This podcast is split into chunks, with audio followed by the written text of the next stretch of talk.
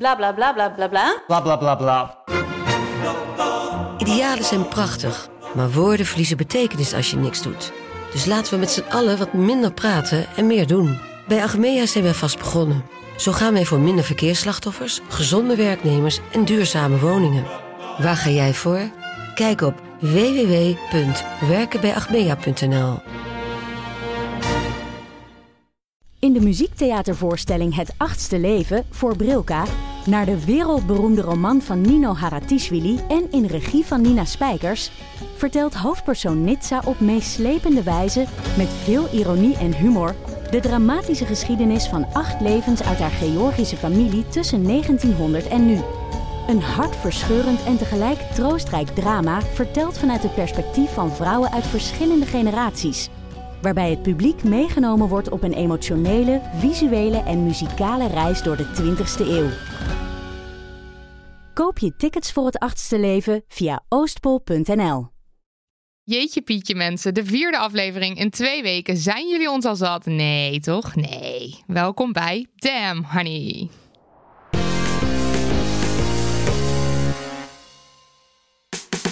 De podcast over shit waar je als vrouw van deze tijd mee moet dealen. Mijn naam is Marilotte. En ik ben Lydia. En welkom bij aflevering achtendertig. Vandaag bij ons in de studio twee experts die verantwoordelijk zijn voor het bestaan en voortbestaan van een van mijn lievelingswinkels, de Condomerie. Het is 's werelds eerste condoomspeciaalzaak waar je terecht kunt voor vrijwel alle opties op dit gebied en heel erg goed advies.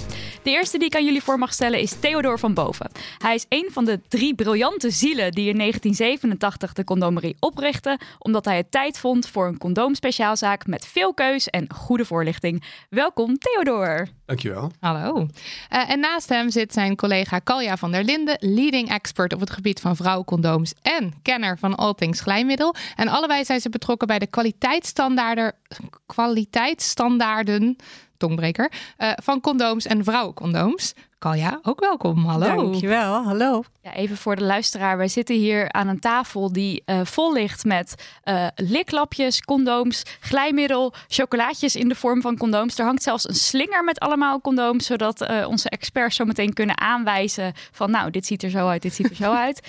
Uh, fun condooms met een eenhoorn hier ook. Die zijn geloof ik niet helemaal veilig, maar wel erg fun. Uh, ja, ik heb er gewoon heel veel zin in. Ja, ik ook. Kan niet wachten. Oké, okay, maar eerst Marilotte, uh, ja. het minst feministische wat je afgelopen week gedaan of gedacht hebt. Ja, um, ik ben normaal heel goed in, uh, of heel goed, ik word steeds beter in geld vragen voor klussen. Als mensen met klussen komen en dan dat ik dan meteen aan uh, vraag naar het budget en dat je dan onderhandelt en dat je dan uh, tot, een, uh, tot een bedrag komt. Maar um, wat ik dus uh, een tikkeltje moeilijker vind is uh, geld vragen voor klussen als je dat doet voor mensen die wat dichter bij je staan. Dus um, ik liep daar laatst tegenaan dat, uh, dat mij gevraagd werd om iets te doen. En ik vond dat heel erg leuk. Uh, ik voelde me ook wel vereerd. En toen um, uh, uh, kwam het onderwerp geld eigenlijk niet op tafel. En uh, ik... ik Ik wist niet zo goed wat ik daarmee moest. En ik vind het dan toch moeilijk om te vragen. Want je wil toch graag uh, uh, aardig zijn. En, en, uh, en ik wil dat mensen me aardig vinden, denk ik. Ik weet het niet zo goed. En ik had op een gegeven moment, toen het, toen het maar niet op tafel kwam... voor mezelf ook maar bedacht, nou, dan doe ik het wel gratis. Ja. En ik vond het dat gewoon is nooit een goed idee. Heel erg moeilijk om voor mezelf op te komen. Uh, dus, uh, dus dat was mijn onfeministische ding was uh, dat ik dus had bedacht het gratis te doen. Uiteindelijk heb ik er wel wat van gezegd. Dus dat is dan weer mijn feministische oh, ja. ding. Dus ja. ja. Uh, Nidia. Ja, um, nou voor de mensen die al wat langer luisteren... die weten dat ik uh, qua fast fashion uh, een beetje dat heb afgezworen. Ik probeer geen nieuwe kleding te kopen. En dat gaat hartstikke goed. Maar ja, toen werden we uitgenodigd voor het boekenbal. En ik had me echt... Ik had me een broek zien hangen, die was echt gorgeous. Hij was blauw, glitter, paars, zilver, alles wat ik wilde. Um, nou ja, dus wij naar die winkel. En uiteindelijk heb ik hem niet zelf gekocht, maar heb ik hem gekregen van Daniel. Dankjewel, Daniel. Maar toch um, dat ik me weer liet verleiden door zo'n nieuw gemaakte broek. Die ook volgens mij... Ik heb dat merk nog geprobeerd op te zoeken, maar er was volgens mij niks eco of duurzaams uh, mm. aan. Het was wel een eenmanszaakje. Je nou, trekt hem wel ook nooit meer uit. Je Tits, woont erin. Wat een fantastische winkel is. Shout-out naar Tits. Dus, nou ja. Um, maar ik heb, ik heb ook nog een kettingje toen gekocht. En oh ja, ik heb ook nog make-up gekocht. Wat op zich niks mis mee is. Maar daar kreeg ik dus vijfentwintig procent korting omdat het Internationale Vrouwendag was. Wat ik ook zo'n bullshit vind. Dat dan die winkels opeens korting gaan geven op vrouwenproducten. Um, ja, ja, vooral met, uh, met uh, kledingwinkels vind ik dat heel erg raar. Ja, helemaal. Heel omdat weird. Vrouwen in, uh, in uh, India of in, uh, in China dat voor veel te weinig geld onder en dan ook nog met korting verkopen. Ja. Onder dat sausje ja. Internationale Vrouwendag. Maar raar. Ik dacht dus wel, oh chill, want die highlighter is hartstikke duur en nu krijg ik korting. Dus nou ja, uh, dat was het.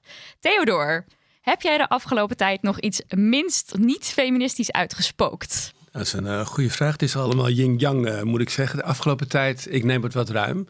Uh, dus ik neem het uh, in tweeëndertig jaar. Um, wij begonnen met z'n uh, drieën. Uh, Ricky, Marijke en ik. En ja, Ricky en Marijke zijn allebei vrouwen, hè? Ja, ja. ja, uh, ja Marijke uh, Vilijn, Ricky Janssen, Theodoor van Boven. Uh, maar wij vonden in onze uh, onuitputtelijke uh, cafébezoeken... Uh, waar we alles uh, heel goed over dachten... dat uh, dat AIDS-virus vond men een, uh, een uh, homoziekte toen. Wij vonden van niet, de algemene geslachtsziekte. Dus we besloten al helemaal in het begin... Uh, toen de media aan de deur klopten... om uh, de twee vrouwen uit ons team gingen in de, in de spotlight staan... Ja. En ik als man ging uh, naar achter. Het heeft al een jaar of tien geduurd. Uh, maar dat was om de balans uh, te vinden. Want je, feministisch of niet... Uh, vrouwen zijn met uh, sexual reproductive health... Uh, zijn die kwetsbaarder dan uh, mannen. Mm. Het is uh, niet eerlijk verdeeld in de wereld. Uh, hoe, uh, zou je dat, kan je dat al kort uitleggen? Nou, uh, zij kunnen uh, uh, zwanger worden. Uh, dus het is toch... Uh, um, het is... Een, een vrouw is...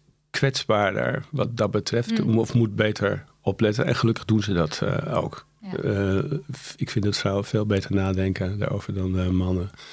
Uh, een ander ding, oh, terugkomend of uh, jij zei maar dat... Uh, Uh, wij hadden geen geld. ik kon niet eens Daar meer... moet je dan dus om vragen. Toen we begonnen. Uh, ik kon niet eens meer een cheque uitschrijven. Uh, zo ging dat toen. Uh... Mooie tijden. Ja. uh, we waren absoluut niet rijk, maar wel rijk aan ideeën. En wat wij toen vroegen aan onze vrienden is om te helpen. Maar wat wij deden is... Waarom moet je je vrienden minder laten... Bet- waarom vraag je aan je vrienden... Uh, om een, een gratis uh, t- voor je te werken of uh, voor een halve uh, prijs. Nee, wij vonden, uh, uh, lever, uh, help ons, schrijf een factuur uit, zoals naar een commercieel bedrijf.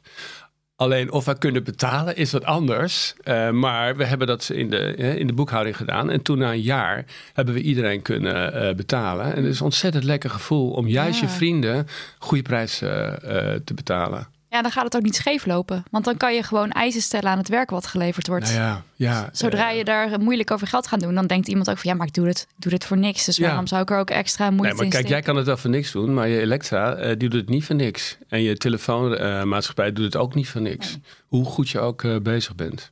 Maar wat is er niet feministisch aan? Ik vind het namelijk heel feministisch. Het is allemaal heel klinken. feministisch. Ik, dan begrijp ik het uh, begrip feministisch niet. Oh. nou ja, dat je, dat je twee vrouwen naar voren schuift juist om een statement te maken. Dat vind ik juist eigenlijk wel bijzonder ook. Ja, maar dat was uh, eigenlijk een uh, pragmatische oplossing... Ja. om uh, mensen op een andere gedachte te blijven. Van jongens, opletten. Ja. Of vrouwen. Ja.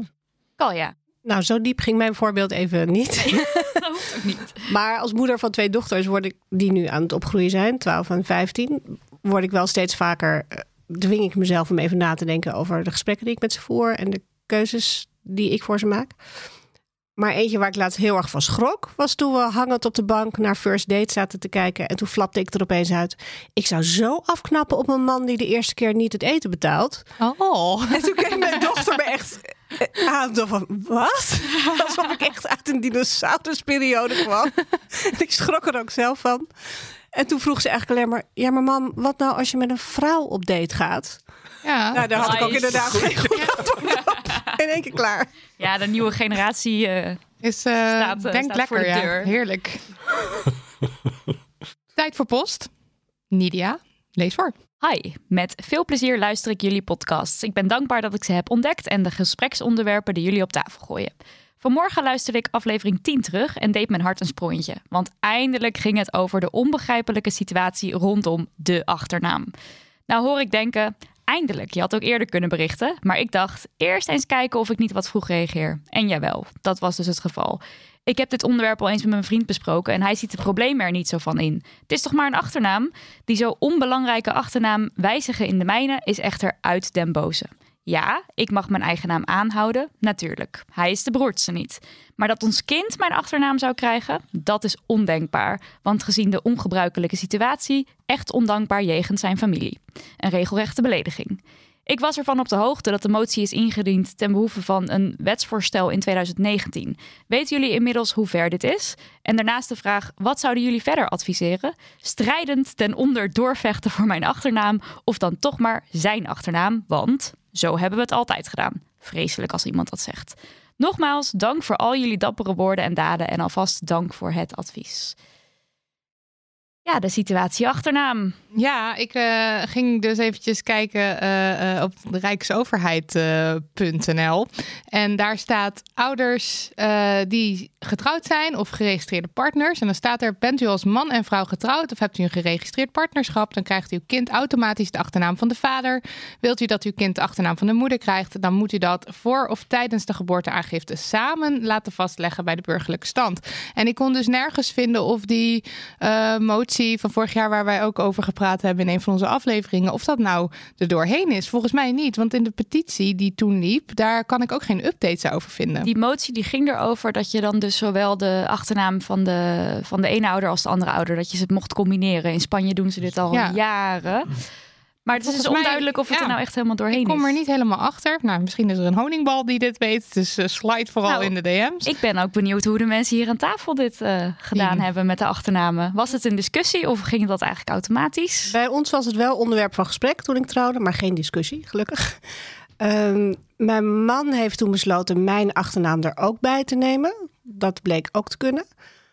Maar dan zag er niet helemaal hetzelfde uit. En was hij weer Janssen en dan Van der Linden. Van der Linden erachteraan. Anyway, hij heeft mijn achternaam erbij genomen. In de hoop dat daarmee dus de kinderen ook twee achternamen zouden krijgen. Want inmiddels was dat dus zijn naam geworden. Maar helaas. Dat, oh, mocht, dat, dat was niet, niet in. Nee, nee. Dat was niet de maas nee. in de wet of zo. Nee. Oh, wat we dachten stom. heel slim iets gevonden te hebben, maar ja. dat viel tegen. En uh, oh. hebben ze dan, welke naam hebben ze dan uiteindelijk gekregen? De zijn kinderen? achternaam. Zijn achternaam, ja. ja. Oké. Okay. En daar vind ik verder helemaal niet erg. Nee. Maar het was leuk geweest als het anders was. Ja, als het allebei was geweest. Theodoor. Ja, uh, mijn vrouw heeft... Uh, we zijn getrouwd. Mijn vrouw heeft uh, haar eigen achternaam. Het zou echt zou woedend zijn als dat niet kon. ja. uh, dus, een, uh, dus dat is zo gebleven. De kinderen hebben onze achternaam. Wij wilden eigenlijk de Spaanse, uh, de Spaanse methode. Dat leek ons gewoon heel leuk. Ook, ja. En mogen, uh, loopt ook lekker. Hoewel de Spaanse namen lekkerder klank geven dan, uh, ja, dan Hollandse namen achter elkaar. Gecombineerde, ja. Dan krijg je gelijk iets van adel, weet je wel? Van Forst tot Forst of van, uh, van die. Maar dan is iedereen in het land van adel is ook leuk. Oh, ja, nou, dat is wel, ja. ja. Maar, ja. ja. Dus ik vind het uh, wel leuk hoe mijn kinderen erover uh, denken. Uh, weet ik nu niet. Hm. Uh, maar het ik is vond dus... het wel heel leuk om namen te kunnen geven aan kinderen. Want jouw kinderen zijn ook al wat ouder, toch? Ja, vijfentwintig, drieëntwintig, uh, ja. negentien. Dus bij jullie allebei was dit al best een tijd geleden al een onderwerp. En nog steeds is het blijkbaar niet mogelijk om het dus uh, ja, en het combineren. Advies stond ook al heel erg lang om dat dus te gaan combineren. En ik vind het eigenlijk heel raar dat hier dus helemaal geen nieuws meer over te vinden is. Maar ik wil, wil wel zeggen dat ik heb bijvoorbeeld in, uh, uh, met klassen, uh, schoolklassen en sport. Ik heb een heel andere achternaam uh, dan, ik noem mezelf, noem ik uh, Stienspa. Of uh, Avapa of Kaipa. En, uh, en Marijke is Stiensma. En we hadden een keer toen... Uh, zit, dat ze Want Stien helemaal... is jouw dochter, hè? Ja, voor de mensen en dan die, uh, andere ja. mensen... Uh, uh, uh, Kalja Ma. Uh, Kal, uh, Kalja... Uh, nee, Julia Ma. Zou ik jou Als je eenmaal kinderen krijgt, staat je telefoon vol met papa van die, mama ja, ja, ja. van die. Ja, maar dat vond ik te lastig, dus ik doe ma en pa erachter. Maar dan krijg je soms, denken mensen, dat er een achternaam is. Want in Friesland uh, heet mensen zo Stiensma. Of... Oh, ja. Oh ja, ja. Dus dat gaf uh, soms enorme verwarring. En, uh, maar dat was een oplossing om het uh, te... Ja, zo regelen we dat. Ja. En officieel is het anders, natuurlijk. Ja. Weet je, de officieel in de burgerlijke stand heb je te maken met... Uh, allerlei zaken waar ook juridische aspecten aan liggen. Dus je moet het goed geregeld hebben. Maar niks let je om gewoon je een andere naam aan te nemen. Ja, ja om het zelf gewoon te kiezen. Het is ja. toch ook nog best wel een beetje ouderwets dat het automatisch de man wordt, zat ik te denken. Ja, en dat je dus samen, als samen moet je het laten vastleggen als je de naam van uh, de moeder wil. Ja. Maar Maar wat doen ze in Spanje eigenlijk dan bij de volgende generatie? En dan mag je kiezen, geloof ik, welke naam je houdt en welke. Okay. En je gaat niet stapelen, dus het wordt niet uh, uiteindelijk vier, zes, acht uh, nee. achternamen. Um, ja. ja, advies. Ik, uh, ik vind het gewoon eigenlijk heel raar dat dat... dat uh, dat hier gezegd wordt, het is maar een naam als het gaat over... Uh, uh, maar we nemen mijn achternaam. En, uh, maar, maar dat je dan heel boos wordt als het dreigt, als het dreigt jouw naam afgepakt te worden. Dat, ja. is, dat is zo fucked up. Ja. Ik weet... ja, het is gewoon een last, ik vind het ook een lastig onderwerp. Het verschilt ook zo per persoon hoe hard je hier aan... Uh, hoe aan belangrijk dorp, je dit ja. vindt. En misschien vind je het wel heel leuk om de naam van je partner aan te nemen. Maar dat het nu zo de standaard is van... we volgen de, de man hierin... Dat vind ik wel jammer. Ja, en dat doorvechten tot het, het bittere einde. Ik zou het raar vinden om opeens een ach- andere achternaam te hebben. Ik zou mijn achternaam willen houden, mocht ik ooit trouwen. Ja, Daniel zit te kijken. En, en onze is... kinderen, Daniel? Het maakt me echt helemaal niks uit. Het maakt hem niks uit, zegt hij. Als het maar, maar zijn naam heeft. ja, het maakt me niet zo uit, maar wel gewoon van dus de maar een achternaam ja. ook, hè? Ja. Ja, uh, ja oké. Okay, zullen we door naar. Ik vind het ook een moeilijk onderwerp. Uh, st- uh, uh, succes. twee, poststuk twee. Hoi lieve meiden, ik kon jullie e-mailadres voor post niet vinden. Dus ik doe het even zo, dit kwam via de D M. Uh, info at damhoney punt n l, lieve mensen. Allereerst, love jullie podcast. Ik ben een trouwe luisteraar en ga vaak met mezelf in discussie over hoe ik naar bepaalde onderwerpen kijk. Heel fijn stukje bewustwerding zo, dank daarvoor. Graag gedaan. Afgelopen week heb ik iets niet feministisch gedaan en daar voel ik me schuldig over. Nu zit het zo. Ik werk in de horeca en vind het ontzettend fijn als mensen in ons restaurant komen eten. En dat deze ook nog eens super enthousiast zijn over onze locatie, service en food. Laatst had ik vader en zoon, zo rond de zeventig en veertig schat ik, aan tafel. En die waren over alles zeer tevreden en zeer enthousiast. De zoon noemde mij als hun gastvrouw op een gegeven moment een leveke, wat Limburgs is voor lieverd. Dit terwijl ik hem alleen bediende en nog nooit eerder had ontmoet. Ik voelde me hier al wat ongemakkelijk bij, maar besloot er niks van te zeggen. Vervolgens gingen zij weer naar huis, gaven me allebei een hand als bedankje... en toen besloot de zoon mij ook nog eens drie kussen te geven op mijn wang.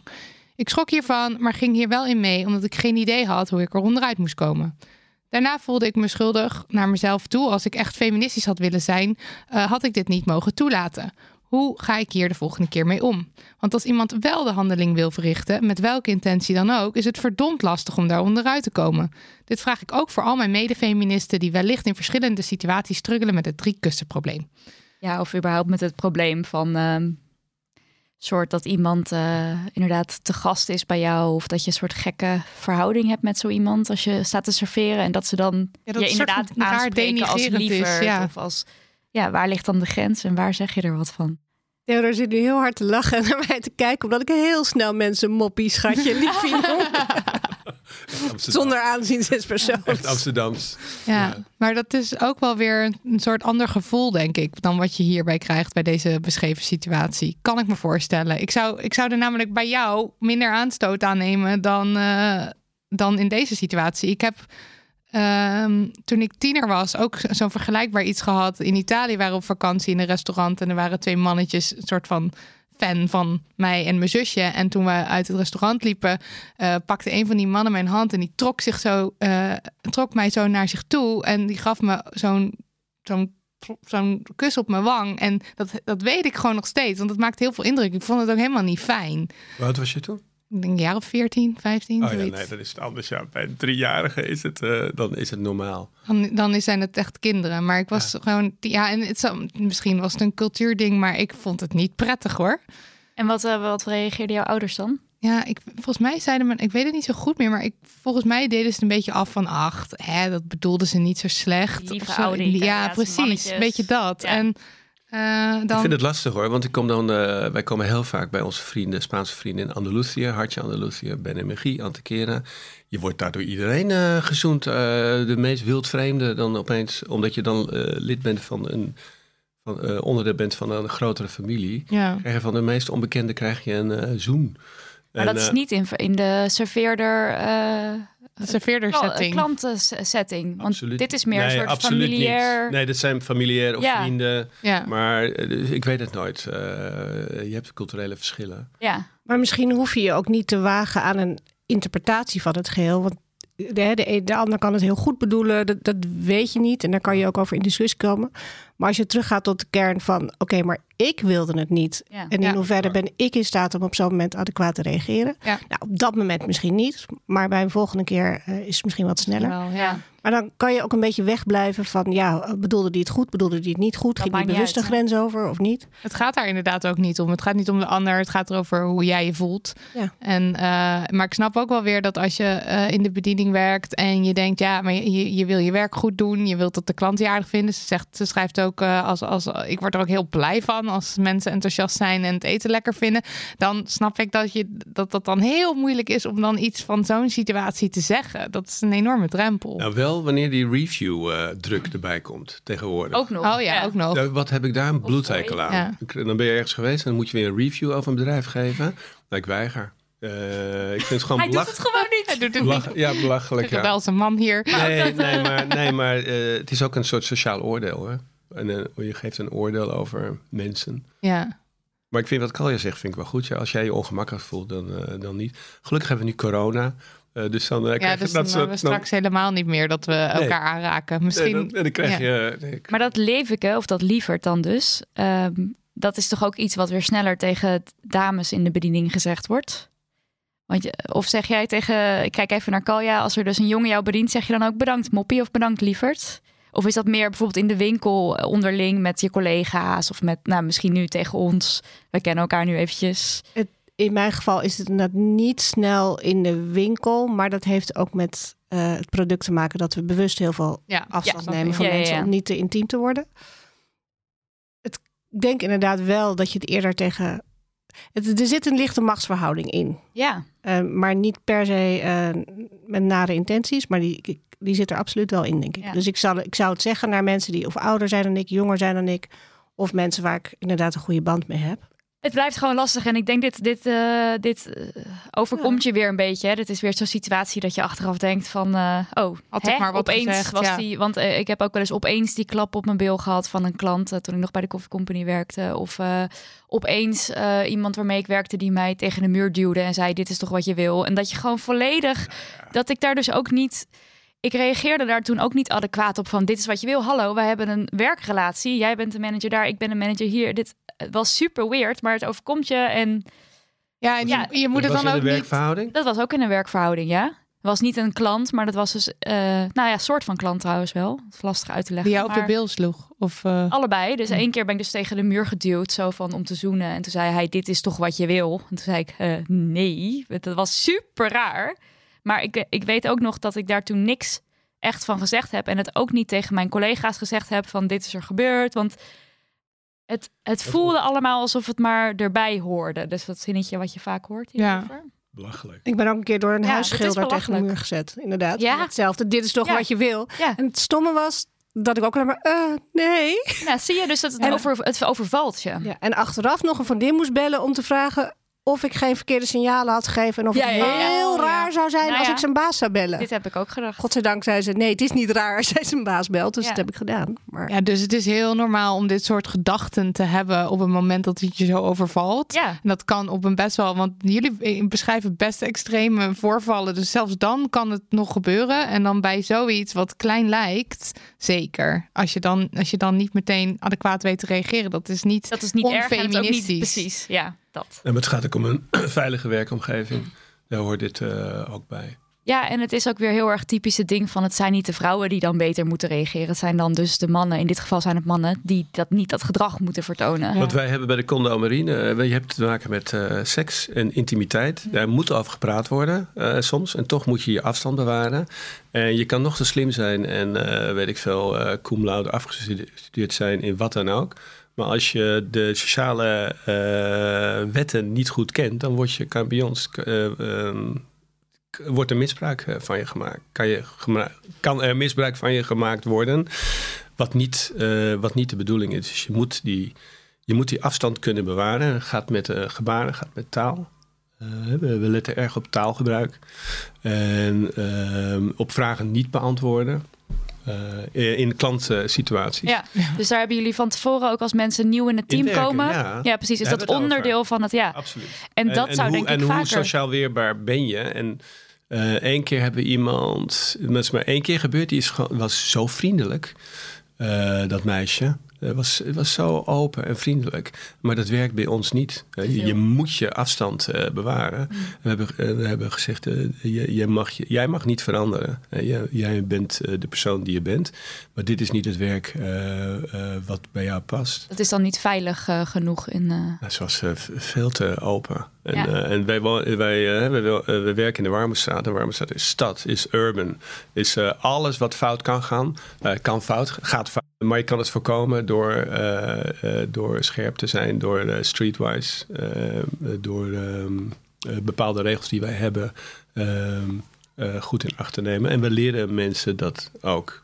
Uh, ja, en dat denk ik dus, dat mag dus veel vaker in meer situaties. Want uh, kijk, jullie hebben dan specifiek dit onderwerp, maar waarom zou je in een café uh, of, of uh, in, uh, nou ja, zoals bij mij bij de Coffee Company, ik heb daar nooit geleerd van je moet niet alles maar over jezelf vertellen. En ik ben, oh. ik denk dat ik heel vergelijkbaar ben met dat meisje. Dus heel open en heel vriendelijk en meegaan en la la la la. En uh, als dan dus iemand op je beeld slaat, dan weet je dus ook niet...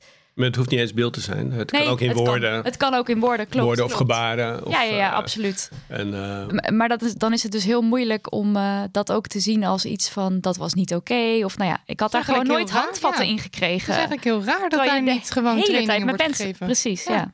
En okay. ik, kan me wel, ik vond het toen fascinerend om te zien hoe snel klanten opeens over haar grens gingen. Waar ik dat eerder niet vaak zag gebeuren bij ons in de zaak. Mm. Ik dacht, oh, blijkbaar lokt het een toch het ander uit. En nou gebruik ik gevaarlijke woorden. Ja, want Wat je mij... bedoelt er niet mee van het is haar schuld dat ze dit... Uh... Nee, en tegelijkertijd denk ik ook dat je kan trainen wat je wil... maar sommige dingen zijn niet meer te voorkomen. Dan komt het gewoon op brute kracht ja. neer. En dan, dan kan je nog zo weerbaar zijn en ja. alles goed volgens het boekje hebben gedaan. Ja. Maar tot een bepaalde... Tot een bepaald punt denk ik dat er veel ellende te voorkomen is... als je, zelf, als je inderdaad uh, getraind wordt, bijgestaan wordt... gewaarschuwd wordt van tevoren... en een beetje op je houding en je taal. En dan weet je van, er staat een team achter mij. En dat is ook heel belangrijk. Dus zij, zij uh, nou ja, zij, zij staan aan mijn kant. En het is niet ja. mijn schuld. Ja, en volledig. Waarbij ja, ik dus precies. absoluut niet wil zeggen... dat dat meisje niet goed getraind is en dat het haar schuld is. Nee, nee, nee. Nee, nee. nee dat zit maar, dan in dat de persoonlijkheid een, niet dit werkt. Dit was een extreme de... situatie. Ja. Ja. Maar ik ben dan dus even terug naar, de, naar deze situatie. Ja. Uh, ik ben dus dan wel benieuwd hoe bijvoorbeeld de, de manager... of, of uh, de bedrijfsleider van dit restaurant... hoe die hierop zou reageren als je het dus zou aangeven. Want wordt, wordt dit soort dingen uh, serieus genomen? Of zeggen ze, net zoals bijvoorbeeld mijn ouders... Ach, ik bedoel het Hoort toch erbij, niet. Ja, leuk, ja. Dan zou je dus eigenlijk wel... Je zou er dus training in moeten geven. Ik zit nu ook te denken, ik heb in een boekhandel gewerkt. Daar heb ik ook genoeg van dit soort situaties meegemaakt. Nooit training voor gehad. Dat meen je niet. Ja. Oh. Nou, ja. Okay. Dit is eigenlijk gat een in de markt. Ja. Huh? ja, gat in nou, de markt. Voor jou. Ja, dus, ik doe het wel op een gegeven moment. Nee, maar um, nee, het gaat om een veilige omgeving. Daar ja. heeft het ook mee te maken. Ja.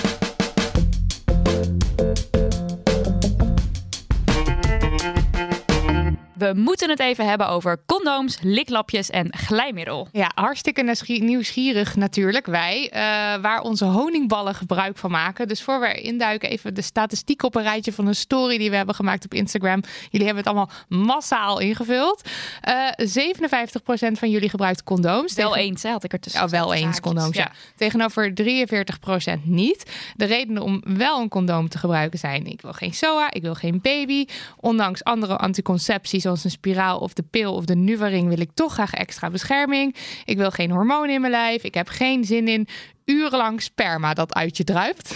en uh, de reden om het niet te gebruiken is... ik heb lesbische seks. Uh, ik zit in een vaste relatie en aan een pil of spiraal. Dat stond er niet altijd bij. Soms was het gewoon, ik zit in een vaste relatie. Uh, ik vind het fijner zonder. Ik wil wel, maar het is een ongemakkelijk moment. En ik vergeet het of ik ben lui. We hebben ook nog over glijmiddel deze vraag gesteld. Uh, grappig, zelfde statistiek. zevenenvijftig procent van jullie gebruikt glijmiddel. En de redenen daarvoor uh, zijn bijvoorbeeld... alles is gewoon lekkerder, beter met glijmiddel. Middel. Het werkt als een tierenlier als het even wat stroever gaat. Voornamelijk met speeltjes ook uh, fijn. Bij massages, soms bij pijn, soms bij masturberen. En het is geweldig. En om het uh, niet te doen zijn de redenen. Het is niet nodig. Het is allemaal erg nat van mezelf. Als het niet vanzelf glijdt, moet er maar meer gevingerd en gebeft worden. Ik weet niet waarom ik het zou moeten gebruiken. Waarom is het fijn? Waar heb ik het voor nodig? Nou, daar kan Kalja ons zo meteen denk ik meer over vertellen. Ik durf het niet voor te stellen. Uh, het irriteert vaak. Uh, nooit aan gedacht. En uh, als laatste vroegen we, gebruiken jullie wel eens befflapjes? En uh, daar kregen we het overdonderend nee op. Uh, één procent van jullie gebruikte beff- of liklapjes. En het meest gehoorde commentaar was... Gadver, wat klinkt dat vies? Wist niet eens dat het bestond. Wat is het? Waar koop je het? Eeuw. Ja, heel veel vragen daarover. Eeuw. Ja. Nou, dan hebben jullie nu ook een klein beetje beeld van uh, hoe onze luisteraars... Uh, ja, met dit soort producten ja. al bezig zijn... Um, maar laten we beginnen met een, uh, een stukje geschiedenis ja. van het condoom. Theodoor, kan je daar iets over vertellen? Jammer, Hoe lang jullie, terug gaan we? Ik dacht dat jullie met I U uh, zouden uh, Nee, daar gaan, gaan we zo meteen nog wel, wel over praten. Uh, het zijn onze, onze tieners, als die voorbij de Condomerie lopen... dan hoor je al van ver af... Eeuw! dus ik, nee, ik daar wilde kon jij zeggen, wel mee werken. ja, ik wilde zeggen dat jullie blijkbaar hele jonge luisteraars uh, hebben. Nou, dat loopt erg uiteen. Maar nee, het, oh. woord, was het woord befflapje vinden ze vies. Ja. Iemand had ook uh, een associatie met biefstuklappen. Ja. Ja. ja, dat is ook een, het klinkt ook niet heel lekker. Nee. Uh, nee, wij eens even kijken hoor. tien april negentien zevenentachtig uh, zat ik uh, met uh, Ricky Janssen, uh, een Spanjaard en twee uh, een um, bevriend uh, koppel uit de Achterhoek uh, in de Jordaan in een uh, restaurant. En uh, AIDS kwam toen uh, al op. Op de B B C had ik een uh, reportage gezien van een uh, verpleegster die een zaal met vrouwen toesprak. Die vrouwen waren eigenlijk allemaal doodsbang voor uh, H I V en AIDS. Want hun mannen uh, moesten uh, voor hun werk uh, lichamen uh, dood of levend uit uh, verongelukte wrakken halen op de snelweg. Uh, dat was hun werk. Uh, dan uh, uh, heb je natuurlijk te maken met bloed. Ze komen thuis, ze komen in bed, ze hebben seks of niet. En die vrouwen waren bang dat die mannen uh, besmet zouden raken van het uh, bloed van de slachtoffers. Die, en toen zei die verpleegster, die zei relax. Uh, uh, dat was het eerst dat ik het woord relax hoorde in relatie tot, uh, hi, uh, tot uh, AIDS. Wij in een ziekenhuis werken ook met allerlei uh, body fluids en uh, gevaarlijke situaties. Maar als je uh, maatregelen neemt, uh, dus uh, handschoenen, uh, nadenkt over de situatie waar je werkt... dan heb je negenennegentig, uh, zoveel procent kans om uh, besmetting te vermijden. Mm. Nou, dat was, ik vond het heel aangenaam. Relax. Uh, neem je maatregelen. Denk na. Eigenlijk nu ook met, uh, met uh, corona. Uh, neem je maatregelen. En, uh, dus toen uh, gingen we daarop verder uh, uh, uh, praten. En toen zeiden, is er eigenlijk een speciaalzaak? Is er niet? Oh, zou we moeten beginnen. Nou, uh, wil je iemand nog wat drinken? Uh, nog meer. Uh, daarna, uh, hoe moet die dan eruit zien? Nou, transparant, kunst, uh, bloemen. Uh, waar dan? Ja, nou ja, we hebben die we kunnen gewoon uh, daar beginnen. Maar hoe moet die dan heten? Nou, ik ben een fan van Lenny Bruce. Lenny Bruce is een stand-up comedian uit de jaren vijftig, Amerika. Met uh, woorden als tits and ass is dirty, but if you say it in French, it's art. dus uh, vandaar het woord. Uh, toen heb ik het woord bedacht, condomerie. Uh, nou, hadden we het Gulden Vlies kwam er later bij, omdat Gulden Vlies in Nederlandse associatie is met superdun. Maar in het Engels is een vlies is een uh, schapenvel. Ja. Dus het, uh, dat. Uh, maar in ieder geval, dus dat hadden we. twintig april dachten we van. Nou, oh ja, en dan moet je de volgende ochtend onthouden hoe briljant die ideeën waren. Dat is ja. vaak het moeilijkst met. En je had uh, nog geen telefoons om even een notitie te maken. Nee, joh, wat dat nee. doen wij nu? Een bierveeltje? Nee, ja, nee, volgens mij dronken we wijn. Oh. Maar, maar dat is heel flauw. Uh, nee, um, wij zaten midden in een groep uh, kunstenaars. Uh, daar ideeën, uh, die had je, die voerde je uit. En dat, ga je op je bek of niet? Dus tien april het idee, twintig april zullen we het doen? Ja, maar dan moeten we wel dertig april open. Koninginnedag. Ja, natuurlijk. Dus uh, wow. uh, ik had die dag met... Ik had ook nog een uh, striptekenfabriek met vrienden gezogen leugen. We hadden die dag, dag een opening. Uh, kunstenaars vroegen we om ons te helpen. Uh, kunstenaars uit de buurt. Kun jij dit doen? Kun je dat doen? Wil jij dit doen? Wil je dat doen? Uh, zo doe je dat. Ik hou van... Uh, we gingen op zoek naar uh, wat uh, het assortiment moest zijn.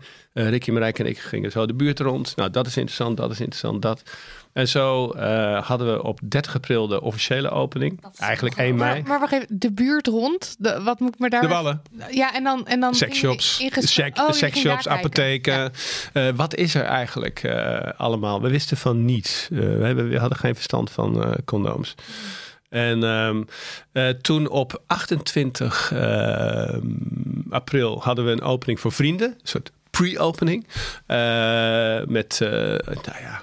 gewoon erg leuk. Uh, uh, heel leuk om dat te presenteren. Iedereen vond het ook uh, leuk. Uh, de striptekenaars waren... Theo van Gogh uh, is vriend van de striptekenaars. Uh, uh, die was er ook. Aartje Veld toen. Uh, Christy uh, Kluivers, uh, Aartje Veld is uh, schilder. Christy Kluivers, fotograaf. Enzovoort, ik weet het niet eens meer, maar erg uh, good vibe. Toen kwamen al de eerste kranten kwamen binnen. Toen dachten we, hey, uh, waarom willen die wat van ons weten? Toen hebben we bedacht van, twee vrouwen gaan naar voren in de publiciteit. Uh, ik ga naar achter. Er kwam er, tv kwam er opeens bij.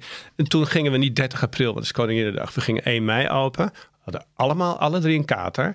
Want dat, uh, uh, dus uh, toen kwam het N O S-journaal kwam, uh, uh, kwam eraan. Toen zeiden we... Want we hadden alle drie een kater. Ik zou niet. Sowieso naar achteren. Mag niet gefilmd worden. Ons, we mogen niet gefilmd worden. Maar we willen dat uh, jullie uh, de tekst die jullie gaan spreken doorsturen. Checken wij het.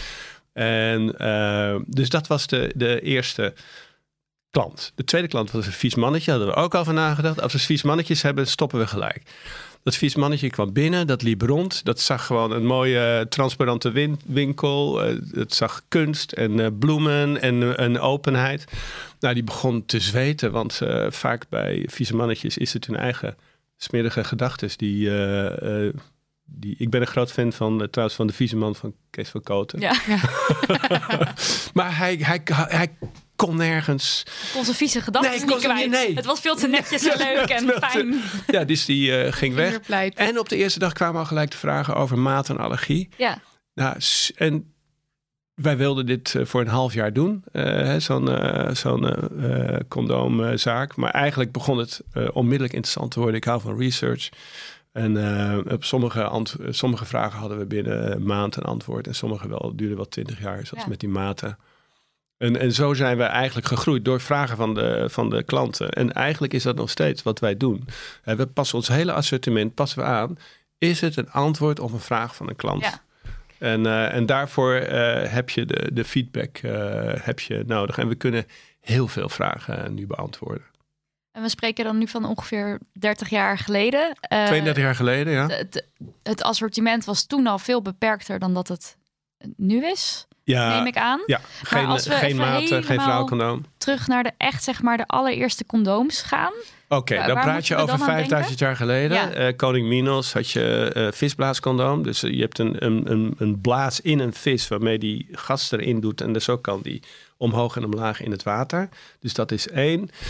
Ik zelf denk eigenlijk dat het uh, n- nog veel ouder is. Want wij zijn allemaal homo sapiens. En alleen, dit bestaat niet meer. Uh, ik hoorde bij een meeting met... Uh, je, je hebt schapendarmcondooms, je hebt uh, visblaascondooms. Uh, je hebt uh, varkensblaascondooms. En de sponsen werden ook al gebruikt mm. uh, in de oudheid. Uh, um, maar wat ik wilde zeggen is... Het, het heeft te maken met... Je denkt na, je gebruikt je hersens... hoe je iets kan, uh, hoe je jezelf kan beschermen. Ik hoorde van een ex-Hells Angels die bij zijn oma op bezoek ging... ergens tussen Utrecht en Amsterdam. Uh, en die bij ons uh, achter de straat uh, aan het uh, doen was. Uh, ik praat altijd met uh, iedereen. En ik kreeg van hem een verhaal te horen dat hij naar zijn oma ging... want die uh, was weduwe. En dan gingen ze samen V P R O kijken. En ook uh, uh, de, de meer erotische programma's van de V P R O, de jaren zeventig. En dat hij opeens zijn oma begon te praten... ook over voorboedmiddelen die zij zelf maakte op de bezemsteel... Uh, in, op de boerderij oh maakte ze van zeemleer, maakte zij zeemleer. van zeemleer wat, uh, wat als het nat is heel zacht is, modelleerde zij op de bezemsteel uh, een uh, condoom. En, oh, o- en opa had nooit wat gemerkt. En een ander verhaal is van uh, toen ik in Bangkok wak, was en uh, ik heb ooit visblaascondooms gekocht op, de, op een veiling. Heel duur, maar heel mooi. En die had ik meegenomen naar die groep fabrikanten. Mochten ze laten zien. Toen hoorde ik een verhaal van een uh, Chinese vrouw... bij een Australische condoomfabrikant, uh, Ansel. Zij had haar opleiding gehad in uh, communistisch uh, China, mainland China... in de jaren zestig. Zij was daar als arts naar uh, vissersdorpen gegaan. uh, in China en had daar gezien dat de oogst uh, binnenkwam. De vangst, heet dat, met vissen. Mm-hmm. De vangst kwam binnen van zee. En de vrouwen uit het dorp gingen daar naartoe om condooms te maken van de uh, visblazen, van de dingen. Dus, uh, en dat bedoel ik met dat vrouwen dieper nadenken over, uh, over zelfbescherming en ja. family planning. Ze ja. moeten ook wel dan. Dus. Uh, dus dan ga je dat op die manier uh, ga je dat doen. En, uh, en als ik me niet vergis, waren wij super interessant. Niet de eerste condoomwinkel. Oh nee, is dat? Uh, je had in de jaren, je had in de jaren zeventiende eeuw, had je syfilis, was meegekomen uit uh, Zuid-Amerika. Kijk, Trump zegt nu wel dat het een foreign virus is, uh, dat corona. corona ja. Maar uh, laten we het over syfilis hebben. Dat komt uit zijn uh, continent. En daar hebben we ook niet moeilijk over gedaan. Maar in ieder geval... Um, um, Uh, toen had je uh, condoomzaken uh, in Europa. Marskramers uh, brachten de condooms mee en ook uitleg. Je had in Amsterdam had je een condoomzaak, waarschijnlijk in de Pijlsteeg, vlak bij ons. Um, en, die waren, en je had in Londen had je ook een zaak en die eentje verkocht nieuwe condooms. En, en een uh, andere tegenover kocht, tweede, kocht tweedehands condooms. Maar dan hebben we het echt Twee over... vrouwen waren dat. Maar dan praat je he... over zeventiende eeuw. Ja, okay, wow. ja, dan hebben we het over... achttiende eeuw, zeventiende ja. eeuw. Ja, maar het is allemaal pragmatisme. Hè? Dus, uh, en het is pragmatisch nadenken hoe je je kan beschermen. Maar uh, we zijn uh, op bezoek geweest. En die geweest. kennis gaat tussen vrouwen, vaak. Ja, om, ja, omdat ze zich ja. moeten ja. beschermen. En uh, we, zijn, we zijn op bezoek geweest bij de Condomerie. En daar zagen we ook een uh, bak staan met uh, wat visblaas. was visblaascondoom. Oh, heb ik die jullie niet laten zien? Nee, inhoud, wel de bak hebben we. Wel de bak, oh, maar niet sorry, de inhoud. Ja, van nee. af. Ja. Uh, maar ik ben dan benieuwd, is dat ook is dat getest? Werkt dat? Uh, heb jij dat? Heb jij dat aan, aan de research onderworpen? Heb je... Ja, ik bedoel dat je zelf getest hebt. Nee, ik... Uh, nee. Ja, eigenlijk had ik het moeten doen. Nee, het is misschien te duur, maar dat is eigenlijk geen excuus. Nee, uh, het is super dun. Het is, een visblaas is heel dun. Dan uh, zat er een zijden uh, uh, draadje bovenin. Om het vast te knopen. Om het op maat te trekken. Dus het ja. was super dun en je kon het helemaal op maat doen. En ik weet wel dat alles wat je droog bewaart, uh, uh, blijft lang goed. Hè, kruiden. Uh, drugs, droog, drogisterij, droog bewaren van ja. kruiden. Dus dan kan je dat uh, uh, heel lang bewaren. Ja. Dus dat werd ook weer gedroogd. En uh, ja, ik verzamel ook uh, verhalen van meervoudig gebruik van condooms. Uh, van vroeger, uh, vooral in tijden dat er bijvoorbeeld uh, de, in de oorlog of uh, bij de crisis was. En ook in Nederland werden uh, condooms uh, meervoudig uh, gebruikt. En hoe je dat dan moest doen. Ik heb ja. een heel protocol genoteerd van iemand die dat uh, aan mij uitlegde. En Belgen maakten de grap van, uh, je weet als je in Nederland uh, bent via de snelweg, want dan zie je de uh, gewassen condooms tussen de tussen de tussen de was hangen. Hier aan een waslijn zijn waar wij ja. hier nu ook condooms hangen. Maar waar het om gaat is pragmatisch nadenken. Hoe, hoe vind je een oplossing? Ja. ja. En als we maar... dan naar de condooms van nu kijken, want wanneer, uh, dus wat wij nu kennen, waar moeten we, welke tijd moeten we dan denken? Kom ik toch weer even bij Theodoor, want die is heel goed in jaartallen en... feitjes. Maar over die visblaascondooms, die zijn er nu niet meer. Nee. Maar wat je nu nog wel hebt, zijn lamsdarmcondooms. Ja. Die kan je nu wel nog gewoon kopen. En die lijken daar een beetje op zitten. Hebben ook een touwtje en is ook van dierlijk materiaal. Verkopen uh, jullie dat ook? Die ja. verkopen we ook. En wat, uh, zeg maar, wel, welk soort mens koopt dat dan? Want hoe, hoe kom je op het idee? Ja, is het een rare vraag? Nou, het voordeel, het nadeel van die lamsdarmcondooms is dat ze niet bewezen beschermen tegen S O A. Mm. Uh, darmen zijn gemaakt om voedingsstoffen door te laten. Dus er zit oh, hele ja. kleine pori in. Ja. Maar een spermacel komt daar overduidelijk niet doorheen. Virus en bacteriën is het discutabel. Dus ze zijn op de markt echt voor family planning. En het voordeel van dat materiaal is dat het heel goed warmte doorlaat. Je voelt het bijna mm, niet zitten. Ja. Dus dan kom je bij wie gebruikt dat. Dat zijn de mensen die heel veel waarde hechten aan, aan dat gevoel, aan die warmte. Ja, ja, ja. En die het voor family planning gebruiken. En er is denk ik een periode geweest dat het idee dat het alleen voor family planning was, niet helemaal was doorgedrongen. Dus er was, waren ook mensen die vooral voor dat gevoel gingen, maar even ja. niet door hadden dat het eigenlijk niet voor hun bestemd niet, was. Niet uh, beschermd. Ik geloof dat Charlie Sheen er één was. Ja, de Hollywood condom hè, ja. werd het genoemd. Oh ja, ik kan me voorstellen dat dit best prijzig is. Ja. ja. ja? En ik uh, heb ook wel eens begrepen dat hier ook nog wel flinke geur aan zit. Het is meer een soort houtlijmgeur, hè? Wat vind mm. jij? Uh... Ja, dat is heel, het is heel persoonlijk. Ik vind hem... wel oké okay, ruikt. Het is heel zoet, een beetje amandelgeurluchtje vind mm. ik het. Maar bij alle collega's, de ene zegt, oh, valt wel mee. En de ander die gaat echt bijna over zijn nek. Dat is heel, heel persoonlijk. Ja. Maar het is wel een typisch geurtje. Heel interessant. Ja, nou, absoluut. En dan zeker dit soort dingen. Het, het, het is wat lastig in deze tijd dat alles moet maar weggegooid worden. Maar uh, ja, in een emergency protocol op een uh, eiland... Als je vlucht gecanceld is, uh, bijvoorbeeld, uh, en je hebt niets meer, uh, ja, dan moet je toch gaan kijken hoe je, wanneer je uh, wil seksen om, om, um, om in tijden van corona uh, toch uh, uh, nog wat liefde aan elkaar te geven. Dan kan je uh, via een, een goed meervoudig... Uh, goed meervoudig gebruik kan je, kan je doen door... Dat kan dus gewoon, want toen je dat net niet voor gewoon, eerst zei... Niet, gewo- niet gewoon, van... nee, niet gewoon. Je, je moet, het wel, je moet weten wat je doet. En wat. Ja. Ja. Maar ja, dat het überhaupt kan, dat had ik al helemaal Ja, ik nooit, dacht ook dat dat uit en boven... Nee, maar kijk, uh, we leven in een wereld, alles moet maar weggegooid ja. worden. En een fabrikant kan geen garantie geven voor een condoom wat meervoudig gebruikt wordt. Een fabrikant kan juridisch gezien alleen maar uh, garantie geven... tot uh, de verkoop en het eerste gebruik. Ja. En want je weet niet hoe of het wel goed... Uh... Nee, dus we gaan het ook absoluut nu niet aanraden aan luisteraars die denken... Oh, dat nou, wanneer je op een op. eiland zit en je vluchten Als is gecanceld ja. door Trump... Dan kan het. Ja. dan kan dan, het wel. Uh, maar dan moet je wel uh, precies weten hoe je dat, ja. uh, hoe je dat doet. Oké, okay, terug naar het condoom van nu. W- wanneer hebben we het dan ongeveer over? Uh, je, had, uh, je hebt een rubberboot nodig. Nou, uh, die werd uh, dankzij Columbus gevonden in... Uh, veertien tweeënnegentig.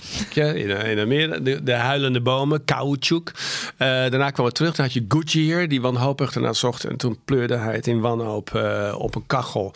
En de volgende dag uh, zag hij dat er iets uh, veranderd was. Vulkanisatie is toen uh, uitgevonden.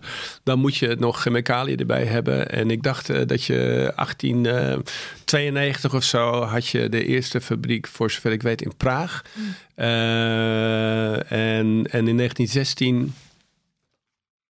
van oh. Julius Vroms in ja, Berlijn. Dat, oh. We hebben daar een pakje hiervan ja. op tafel liggen. Oh, wauw, oké, okay, dus dat is echt een mega-klassieker. Ja, een mega... Meer dan honderd jaar geleden is die, dat bedrijf... Ja, op, en dat, uh, ja, en dat uh, zijn... Uh, ik hoorde laatst dat zijn bedrijf is toen door de nazi's... door de familie van Göring ingepikt... door die kutnazi's. En, uh, uh, maar hij, is, uh, hij, heeft de boel de, hij heeft kunnen vluchten met zijn familie naar Londen. En daarna, uh, na de Tweede Wereldoorlog heeft hij compensatie gekregen van één pennig per, uh, per condoom. Um, maar ik, ik, ben daar, ik vind het geweldig dat wij dit nog hebben. Ja. Het is een, het is een droog condoom, dus zonder glijmiddel. Ja. En hij uh, had een uh, fabriekje in uh, Berlijn dat uh, hand, uh, hand dipte. Je had daarna in de jaren, begin jaren vijftig, de familie Richter in Duitsland. Die, uh, ik ken de derde generatie, Klaas Richter. Hij is een v- zakenvriend vriend van ons. En die hebben, heeft de lopende band uh, ontwikkeld. Maar dan moet je daar... Dus we praten over negentien, achttien tweeënnegentig, negentien zestien. Uh, en moderne glijmiddel erbij kwam in, uh, in, in drieënvijftig, dacht ik. Dat je glijmiddel erbij kan ja, doen. Ja, want dat is nu wel heel uh, gebruikelijk hè, bij condooms. Dat het er al automatisch... Je mag ervan uitgaan dat er overal op zit. Ja, ja, dus dit is specifiek een droog condoom. Toen wij dat ook van Kalja meekregen, ja. dachten we ook van... Huh, bestaat dit? Zeg, en dan idee. Moet je dan je eigen favoriete glijmiddel... kun je daar dan nou ja, op smeren of, of niet? Zoals de N V S A ja, zei, wat meer tijd besteden aan het voorspel. Ja. ja, ja. Kan je je voorstellen hoe ontzettend gaaf... heel veel... Ik hoor Theodoor nu weer praten en die bak aan leuke kennis. Ja. kennis. Ik, ik uh, studeerde Nederlands en ik zocht een bijbaantje en kwam uh, bij Condomerie terecht. En dan kom je in zo'n warm bad aan enthousiasme en kennis. Ja.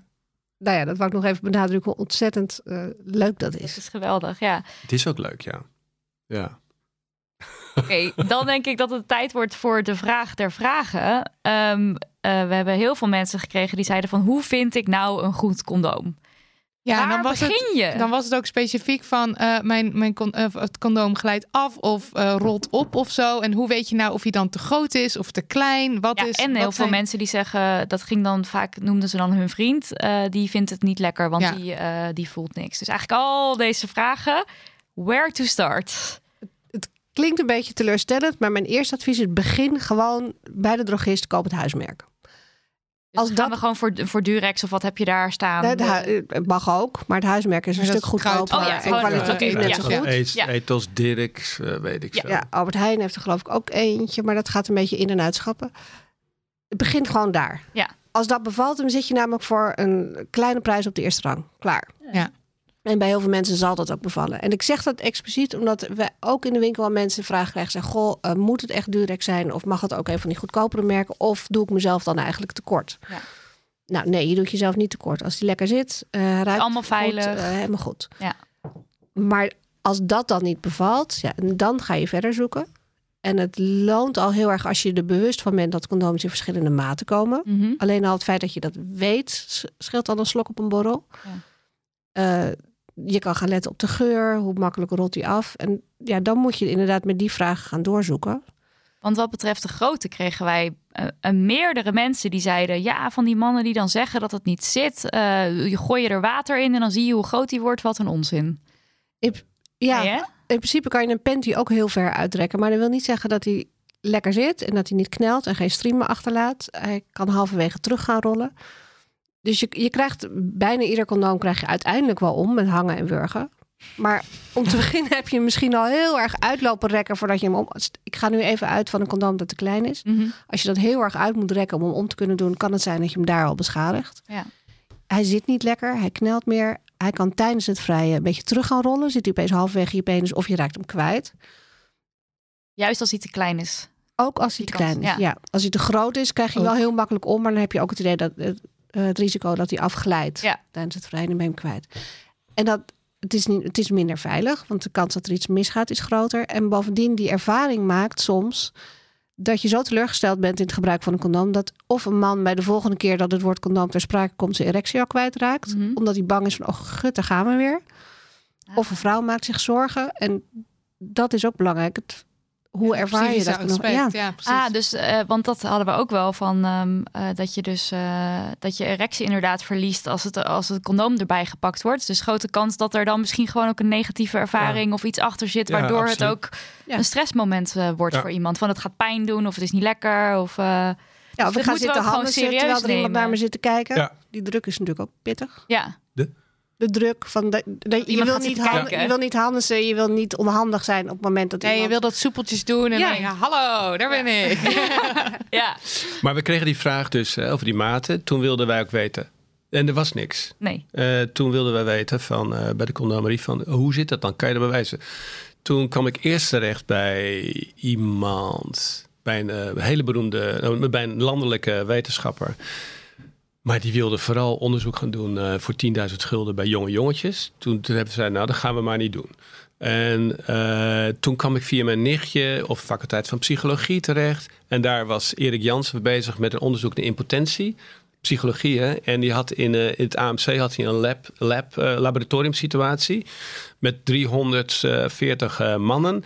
En hij was daar penissen aan het meten toen ze, als ze slap waren en, en als ze stijf werden. En hij was geïnteresseerd in wanneer, dat, uh, wanneer iets stijf werd vanwege impotentieonderzoek. Mm, yeah. Wij waren geïnteresseerd in de maat. Yeah. Dus toen vroeg ik, kan je, kan je voor ons een wetenschappelijk onderzoek uh, doen naar de maat... omtreksmaat van de penis. Hoeveel kost dat?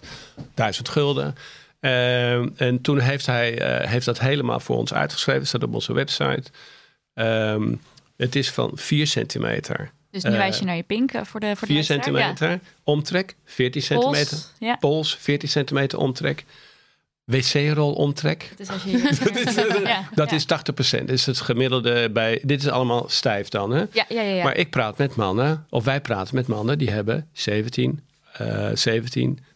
achttien, negentien, eentje eenentwintig. Ja. En, uh, en die zijn helemaal niet... Uh, die bra- geen bracken, geen trots op dat. Geen uh, stoerdoenerij. Niet over op, of nee, uh, want die vragen dan aan mij... ben ik normaal? Ja. Ik zeg, nou ja, ons lieve Heer heeft je geschapen. Uh, dus uh, jij hoort er ook bij. Alleen de, die condooms, uh, die, ja, die passen niet bij de pijn. Uh, dan kregen ze een relatie met een man of met een vrouw. Die vrouw zei in, aan mijn lijf geen polonaise. Dus ze hadden relationele uh, problemen. Ja. Wij hebben toen, wisten we van oké, okay, we weten dat. En daarop hebben wij onze uh, kas in, kasstandaard uh, gedaan. We hebben... Uh, een kaststandaard, zeg je? Ja, Condomerie Amsterdam Standard. Oh ja, sorry. Condomerie Amsterdam Standard, ja. Uh, hebben we verzonnen. Uh, we hebben al onze condooms gemeten. Dat, aan de balie vind je dat ook. Dan kom je naar ons toe en dan zeg je, joh, ik heb dat gebruikt. En dan kunnen wij helemaal volgen, oké, okay, dat is dat. En zijn, wat is de klacht? Is het te groot of te klein? En zo kunnen we mensen, nou, ik denk wel twintig manieren om mensen... mensen bedoel ik dus mannen en vrouwen, te adviseren... Uh, wat uh, zij als man of de partner uh, moet gebruiken voor de maat. Kijk, kan je eentje kopen bij ons, een proefpakket. Vergeet ik nog uh, dingen? Nou, wat we in de winkel doen... Uh... is inderdaad gaan heel erg op de ervaringen van mensen. Van welke heb je gebruikt? Hoe zat mm-hmm. dat? En dan weten wij, doordat we alles in een soort maatsysteem hebben gegoten... welke condooms ongeveer even groot zijn, welke groter zijn of kleiner.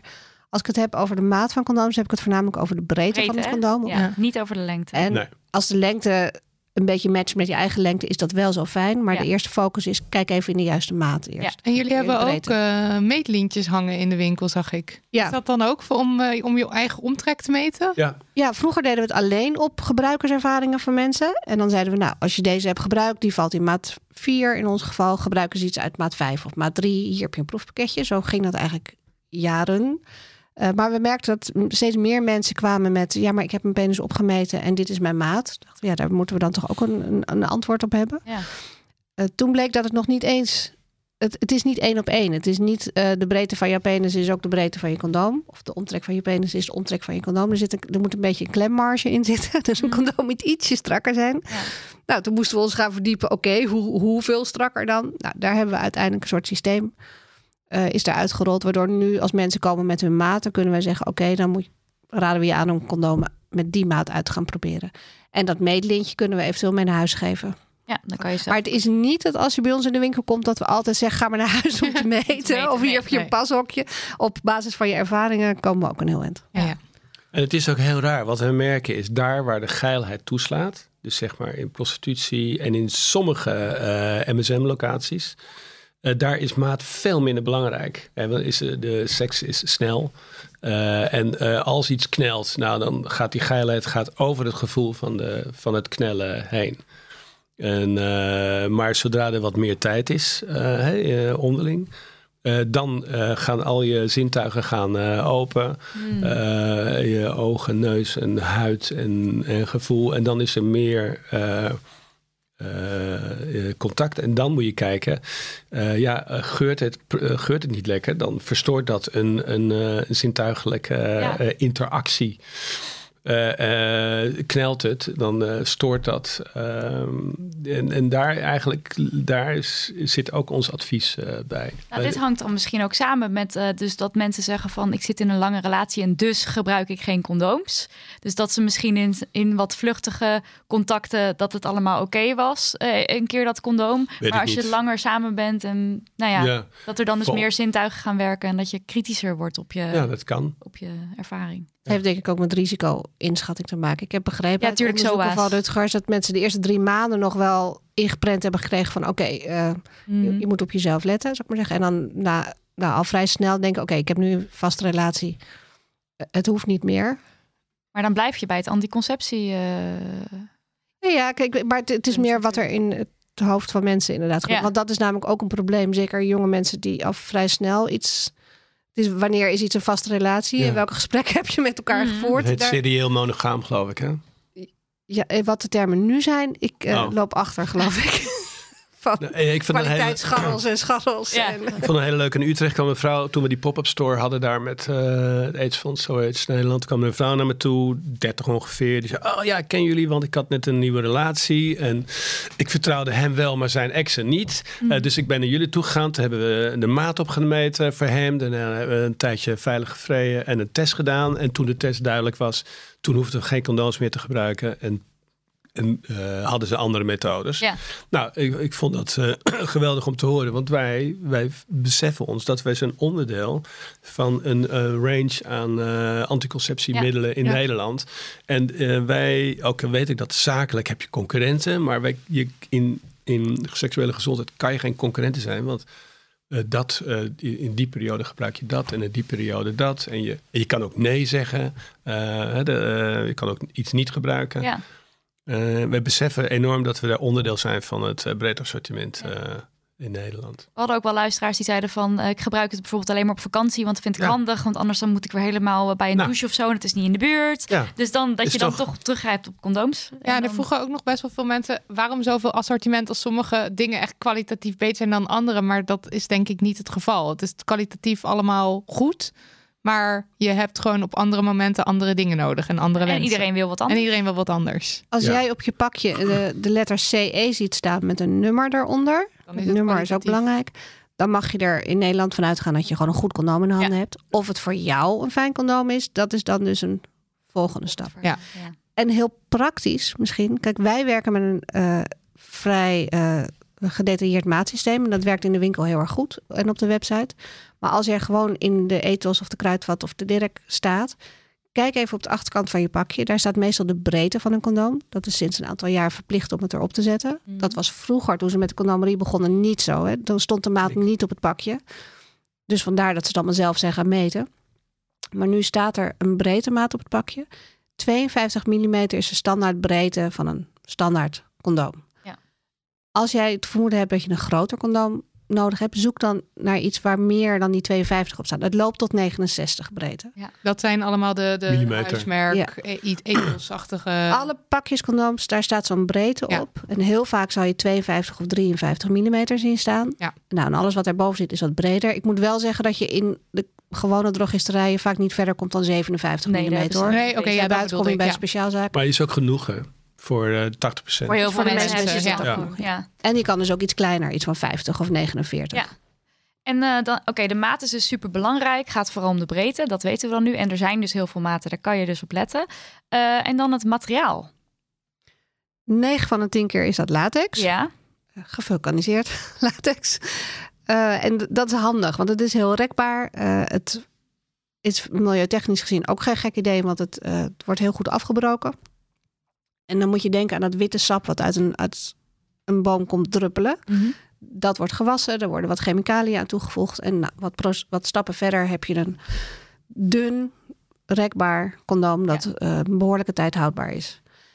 Dus dit is ook de standaard als je zegt huismerk, zal waarschijnlijk latex zijn. Ja. Is latex. Ja, is altijd latex. Ja, en dan uh, ja, natural rubber latex heet dat. Oké. Okay.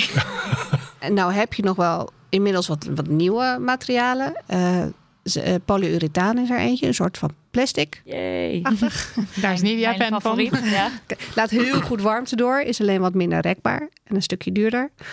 Uh, ze zijn ook bezig om eigenlijk latex heel goed na te maken, maar zonder dan dat uh, latex sap wat uit de boom komt druppelen, maar op basis van aardolie. Ja. Dus krijg je een synthetisch latex, wat bijna dezelfde eigenschappen heeft, maar wel geschikt is voor mensen die niet tegen die eiwitten kunnen. Ja, want die kan allergisch zijn uh, ja. voor latex. Ja. Klopt. En dan heb je nog nitriel. Je hebt een soort synthetische dit is, hars. Dit is nitriel, het vrouwencondoom. Oh, het vrouwencondoom is van nitriel. Okay. Ja, en het is absoluut een optie om uh, over na te denken naast uh, condooms. Ja. Dus uh, het, ja, het werkt. Ja, daar moeten we sowieso zo meteen nog even over hebben. Want het is razend interessant. En ik denk dat weinig mensen van het bestaan weten. Wat heb je nog meer? Deze, uh, hè? Dit is van een hars. Jullie? Ja, je hebt ook een synthetische hars. Dat is een fascinerende. Die heb ik dus wel geprobeerd. We kregen huiswerk mee. Um, het was een beetje, het was een korte tijd om al het huiswerk te doen. Laat ik het daarop houden. Dus we hebben één keer. Ja, die al zit hier ook te lachen. En dit condoom gebruikt. Dit is een pre-erection condoom. Uh, dat doe je dus al om, nog voordat je een erectie hebt. Dat bestaat dus blijkbaar. Fascinerend. Het was heel grappig. Ik kwam onder de douche vandaan en... Uh, Ik kom zo de slaapkamer binnen en Daniel ligt er. Hij zegt, ik heb hem al om hoor. Plezier al om. ja, um, Dankjewel Daniel. Trouwens. Voor de test. Ja, misschien kan je zelf even vertellen wat jij er dan van vond. Want het was dus ander materiaal en het was dus ook anders in gebruik. Ja, uh, maar moet je wel even maar naar de microfoon toe komen. Ja, misschien mag je Kalja naar de microfoon eventjes. Ja, of de mijne. Ja, hier. Ja. Ik pak een stoel erbij. Ach, zo. Oh. Hij maakt het zichzelf helemaal uh, makkelijk. Daniel komt in de leven. In Voor de mij was trouwens het verschil niet heel, uh, niet heel groot. Um, Behalve dat er dus geen glijmiddel op zit. Dus dat je dat zelf... Uh, maar dan heb je er zelf niet, op gedaan. Niet veel. Want nee, klopt, je doet hem die dus al om. Want, daar ja. zit geen glijmiddel op, het maar idee, die zit er los bij. Want het idee is dus van ik doe hem maar vast om. Dan kan ik elk moment gaan. Nou, Daniel, vertel. Ja. Wat ik ervan vond. Ik associeerde het, misschien is dat raar om te zeggen... ik associeerde het met een boterhamzakje gevoel. Omdat het echt heel flinterdun was. En um, het liet wel goed warmte door. Dat vond ik wel heel erg fijn. Mm-hmm. Maar ik m- vond wel dat ik heel afhankelijk was van glijmiddel. Dus dat ik wel echt veel glijmiddel erbij moest Gewoon doen. Gewoon een gedoetje. Ja, en dat... Dus je hebt niet het gedoetje van het omdoen... maar vervolgens moet je wel weer met het glijmiddel... Uh... Ja, precies. Maar kan je en... dat glijmiddel niet van tevoren al helemaal op? Of is dat smerig? Of ja, geen idee, ja? Zeg maar, ja, nou, dat, nou, je dat had nu al op hebt. Er zit een klein dan... zakje bij van een soort van... Wat, wat, een soort, wat al glijmiddel is. Dat is een soort van pasta of zo. Vaseline bijna. Ja, een beetje vaseline-achtig. Dat doe je dan eerst op. Maar dat was niet voldoende. Wij hebben er nog zelf bij, bij, bij, bij, zelf bij moeten doen. En dat ja. vond, ik wel, vond ik wel gedoe. Ja. En um, ik merkte dat ik wel in mijn hoofd heel veel mee bezig was of zo. Doordat het zeg maar, toch, wel, een, bed, toch, wel, toch wel raar was en ook wel anders voelde of zo. En daardoor kwam ik er toch wel minder in of zo. Ja. Ja. Maar ik kan me voorstellen dat stel je zou het vaker gebruiken... dat je dan er minder mee bezig bent. Omdat je er dan aan gewend raakt dat je die gebruikt. Ja, we hebben nog twee keer. Kijk. Dus uh, we gaan kijken hoe dat... En nu je hier dan toch zit... Um, want uh, ik hoor dus heel vaak van mensen om me heen van... doen jullie het met een condoom? Vind je vriend dat dan niet erg? Mm-hmm. Kan je, vind, vind je dat, dat erg? niet erg? Um, ja. Dat wij in een vaste relatie goed, zitten al meer dan vijf jaar... Hoor. En dat Dank wij condooms gebruiken? Um, nou ja, het, ik moest er dus ook aan denken net... dat toen ik, toen ik in mijn tienerjaren... werd een soort van... de, de condoom werd echt verguisd. Mm-hmm. Zeg maar, dat, dat doe je niet of zo... En ik merkte ook altijd dat ik dan, dan in relaties altijd meteen zoiets had van... oké, okay, we hebben een relatie, ga je aan de pil? Als een soort van dat het heel normaal was, ja. automatisme. En dat van, oh, van, ik ga echt geen condoom gebruiken. En toen um, kwamen wij in een relatie. En ik heb tot daarvoor heb ik nog heel erg... In het begin had ik ook nog zoiets van, ugh, condoom. Mm-hmm. Uh, maar toen merkte ik vooral hoe jij reageerde ook op, op, op de pil. En toen dacht ik van, oké, okay, dan moeten we toch aan condooms. Want neem die verantwoordelijkheid... En toen ging ik het als een soort van spelletje zien of zo. Van, we gaan wat leuks uitzoeken. Bij de Condomerie. Bij de Condomerie. Dat is hoe bij jullie en dat was, echt, dat was echt heel erg leuk. Ja. ja en, en nu zie ik ook... Ik vind de condoom ook heel erg leuk, omdat... Op het moment dat je hem opdoet, denk ik mezelf van... Ah, now shit is getting... Ja, want dus ik associeer ons, het ook heel erg met iets leuks. Het nu. is bij ons dus ja. ook helemaal niet een ding van... oh, wat een moodkiller en oh, wat vervelend. Uh, dat is gewoon bij ons ook niet. En ook hebben, omdat we het zo gewend zijn, denk ik. En hebben jullie, zeg maar, toen jullie op zoek gingen... hebben jullie toen zo'n pretpakketje ja, geprobeerd? Ik, heb, ik ben dus langs dat... geweest. Misschien zelfs wel bij Kalja, dat weet ik dan eigenlijk niet meer. Maar toen kreeg ik ook een map voor me. Uh, er ligt nu ook alles op tafel. Dat mocht ik dan voelen en kijken. En ik had me een beetje ingelezen. Dus ik wist wel dat er verschillende materialen waren. En inderdaad dat warmte doorha- doorlaten, dat dat ook belangrijk is. En dat het dan misschien ook niet zo stinkt als je uh, een ander materiaal neemt. Ja. En een meetlintje was ook ja, dat uh, was heel, heel fijn. fijn dat je, dat je, dat je door... Bedoel, je hebt altijd wel een gevoel gehad van... oké, okay, die zitten heel erg strak. En die zitten misschien weer wat losser. En die zitten heel erg fijn. Maar wat betekenen die maten? En het is heel fijn om gewoon een meetlint eromheen te doen. Wat ook heel erg lachen is. Dat is ook gewoon en dat grappig. Is ook, ja. dat is ook grappig, want dan, dan moet die wel goed stijf zijn. Dus je moet echt een soort van... Je moet eventjes focussen. Je moet echt, je moet echt focussen. En je moet, je moet wel de goede maat hebben ja. of zo, weet je wel. En toen zijn wij uiteindelijk... Ja. Onze favoriet is dus de skin. Dat is, uh, die gebruiken ja. we heel graag. En, en dat, dat is dus polyurethaan. Nee, de skin ja. is uh, synthetisch latex. Oh, synthetisch latex. Oh, ja. oh, maar dat is wel grappig. Oh, want, want... Hoe heet dat? Poly? Isopreen. Isopreen. Ja. Oh, ik dacht, ik had het nog even opgeschreven. Maar... maar dat is wel grappig. Want wat, isopreen, ja. Want wat jullie eerder zeiden over die geuren... Wij hebben allebei dus dat we dat latex niet echt... dat we dat eigenlijk vinden stinken en dat het ja. een moodkiller is. En dat poly...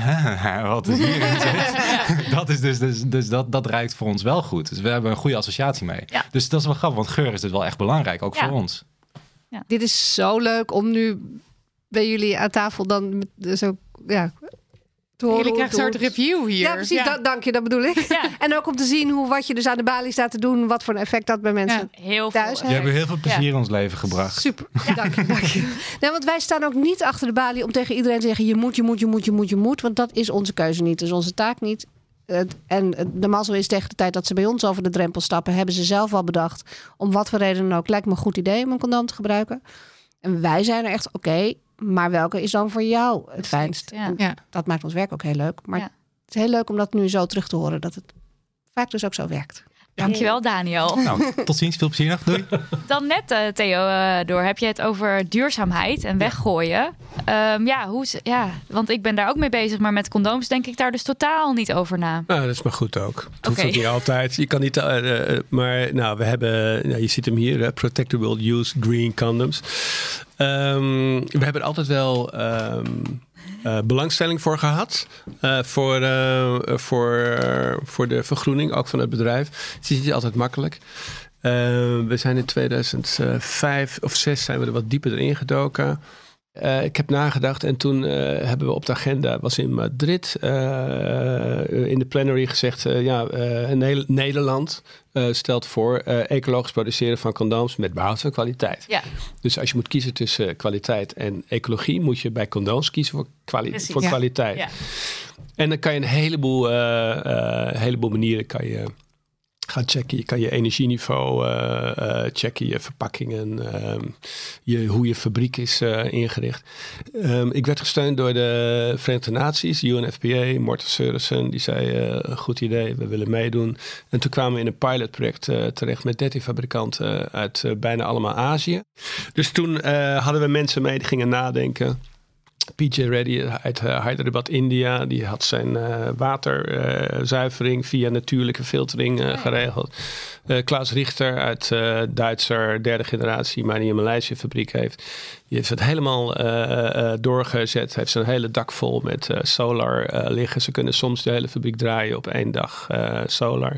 M K Go is een uh, christelijk... Uh, cr- uh, cr- een, Uh, Christen-Maleisische Chinees uh, produ- uh, fa- uh, condoomfabrikant is ook helemaal, die heeft het zelfs zodanig gedaan, is een nieuwe fabriek, uh, heeft die, uh, die vierentwintig zeven draait, heeft die uh, glas overdag voor lichtinval, maar s'avonds heeft die gordijnen om zelfs voor de dieren s'nachts uh, niet een verstoring uh, te oh, zijn. Ja. En kan je dit dan ergens... Kan je dit uh, weten? Nee, dat, uh, dat is heel lastig. Uh, ja. Wat je wel weet, we hebben een aantal eruit gehaald. Ik werd, uh, ik werd door Klaus Richter in contact gebracht met uh, het merk uh, Einhorn. Hele jonge mensen uit Berlijn. Uh, die uh, bij een rubberplantage begonnen. En uh, dus ze kijken daar naar biodiversiteit, uh, naar gebruik pesticiden. Hoe kan je dat ver- veranderen? Uh, het zijn uh, mannen en vrouwen, jonge, jonge mensen. En die hebben lekkere, maffe dingen. Maar het condoom, daar gaat het natuurlijk om. Het condoom is uh, goed. Veilig. Ja, ja uh, zij checken of het vegan is. Wat je er ook van zegt, uh, uh, dat, dat is hen uh, gelukt. Um, dus dit is een manier. Maar ja, het is niet square foil. Hè. Oh, ja. dat, dat is het enige. Het is wel square. square. En het is dus niet, sorry, het, het is niet kleiner. Rectangular. Ja. Ja, dit, is, dit had gekund. Dus daar zouden ze het nog beter op kunnen doen. Absoluut. Ja. En ja. Zijn die, al die maar mensen... het gaat bij ons de hele tijd om... Is het condoom goed voor ja, ja, ja, ja, ja, ja. De Zo kwaliteit gaat boven. Ja. Ja. En dat vegan dan? Want blijkbaar zijn condooms dus niet altijd vegan. Nee, heel veel condooms zijn inmiddels wel vegan, volgens mij. Ja. Het, er, er is een melkeiwit wat je kunt gebruiken. Maar dat kun je ook vervangen door een plantaardig eiwit. Heel veel merken doen dat al. Niet alle merken gaan door de hele molen van de Vegan Society... om dat vervolgens ook nog op hun pakje te zetten. Maar als je het echt zeker wil weten... dat er geen dierlijke producten in zitten... dan zou je inderdaad kunnen kiezen voor een merk... waar logo van de Vegan Society. Ja, want dat okay. viel me op toen uh, de winkel inliep... dat er een aantal pakketjes waar echt dan vegan op staat. Maar in principe is de kans groot... dat als je voor een condoom kiest, dat die vegan is. Ja. Maar dat is dan niet door die molen gegaan. Nee, en dat is okay. door jezelf dan ook niet in te schatten... omdat je geen ingrediëntenlijstje op je pakje ziet. Nee, precies. Nou zijn sommige ingrediënten wel ooit in een ver verleden getest op dieren... Uh, Daar ontkom je dan niet aan. Maar ik heb begrepen dat uh, de PETA ook heeft gezegd... oké, okay, close enough. Ja. En wat uh, wij, sorry, wat wij verder gedaan hebben... wij hebben de groene kam door ons eigen bedrijf gehaald. Uh, dus als je het aan fabrikanten vraagt... begin dan ook bij jezelf.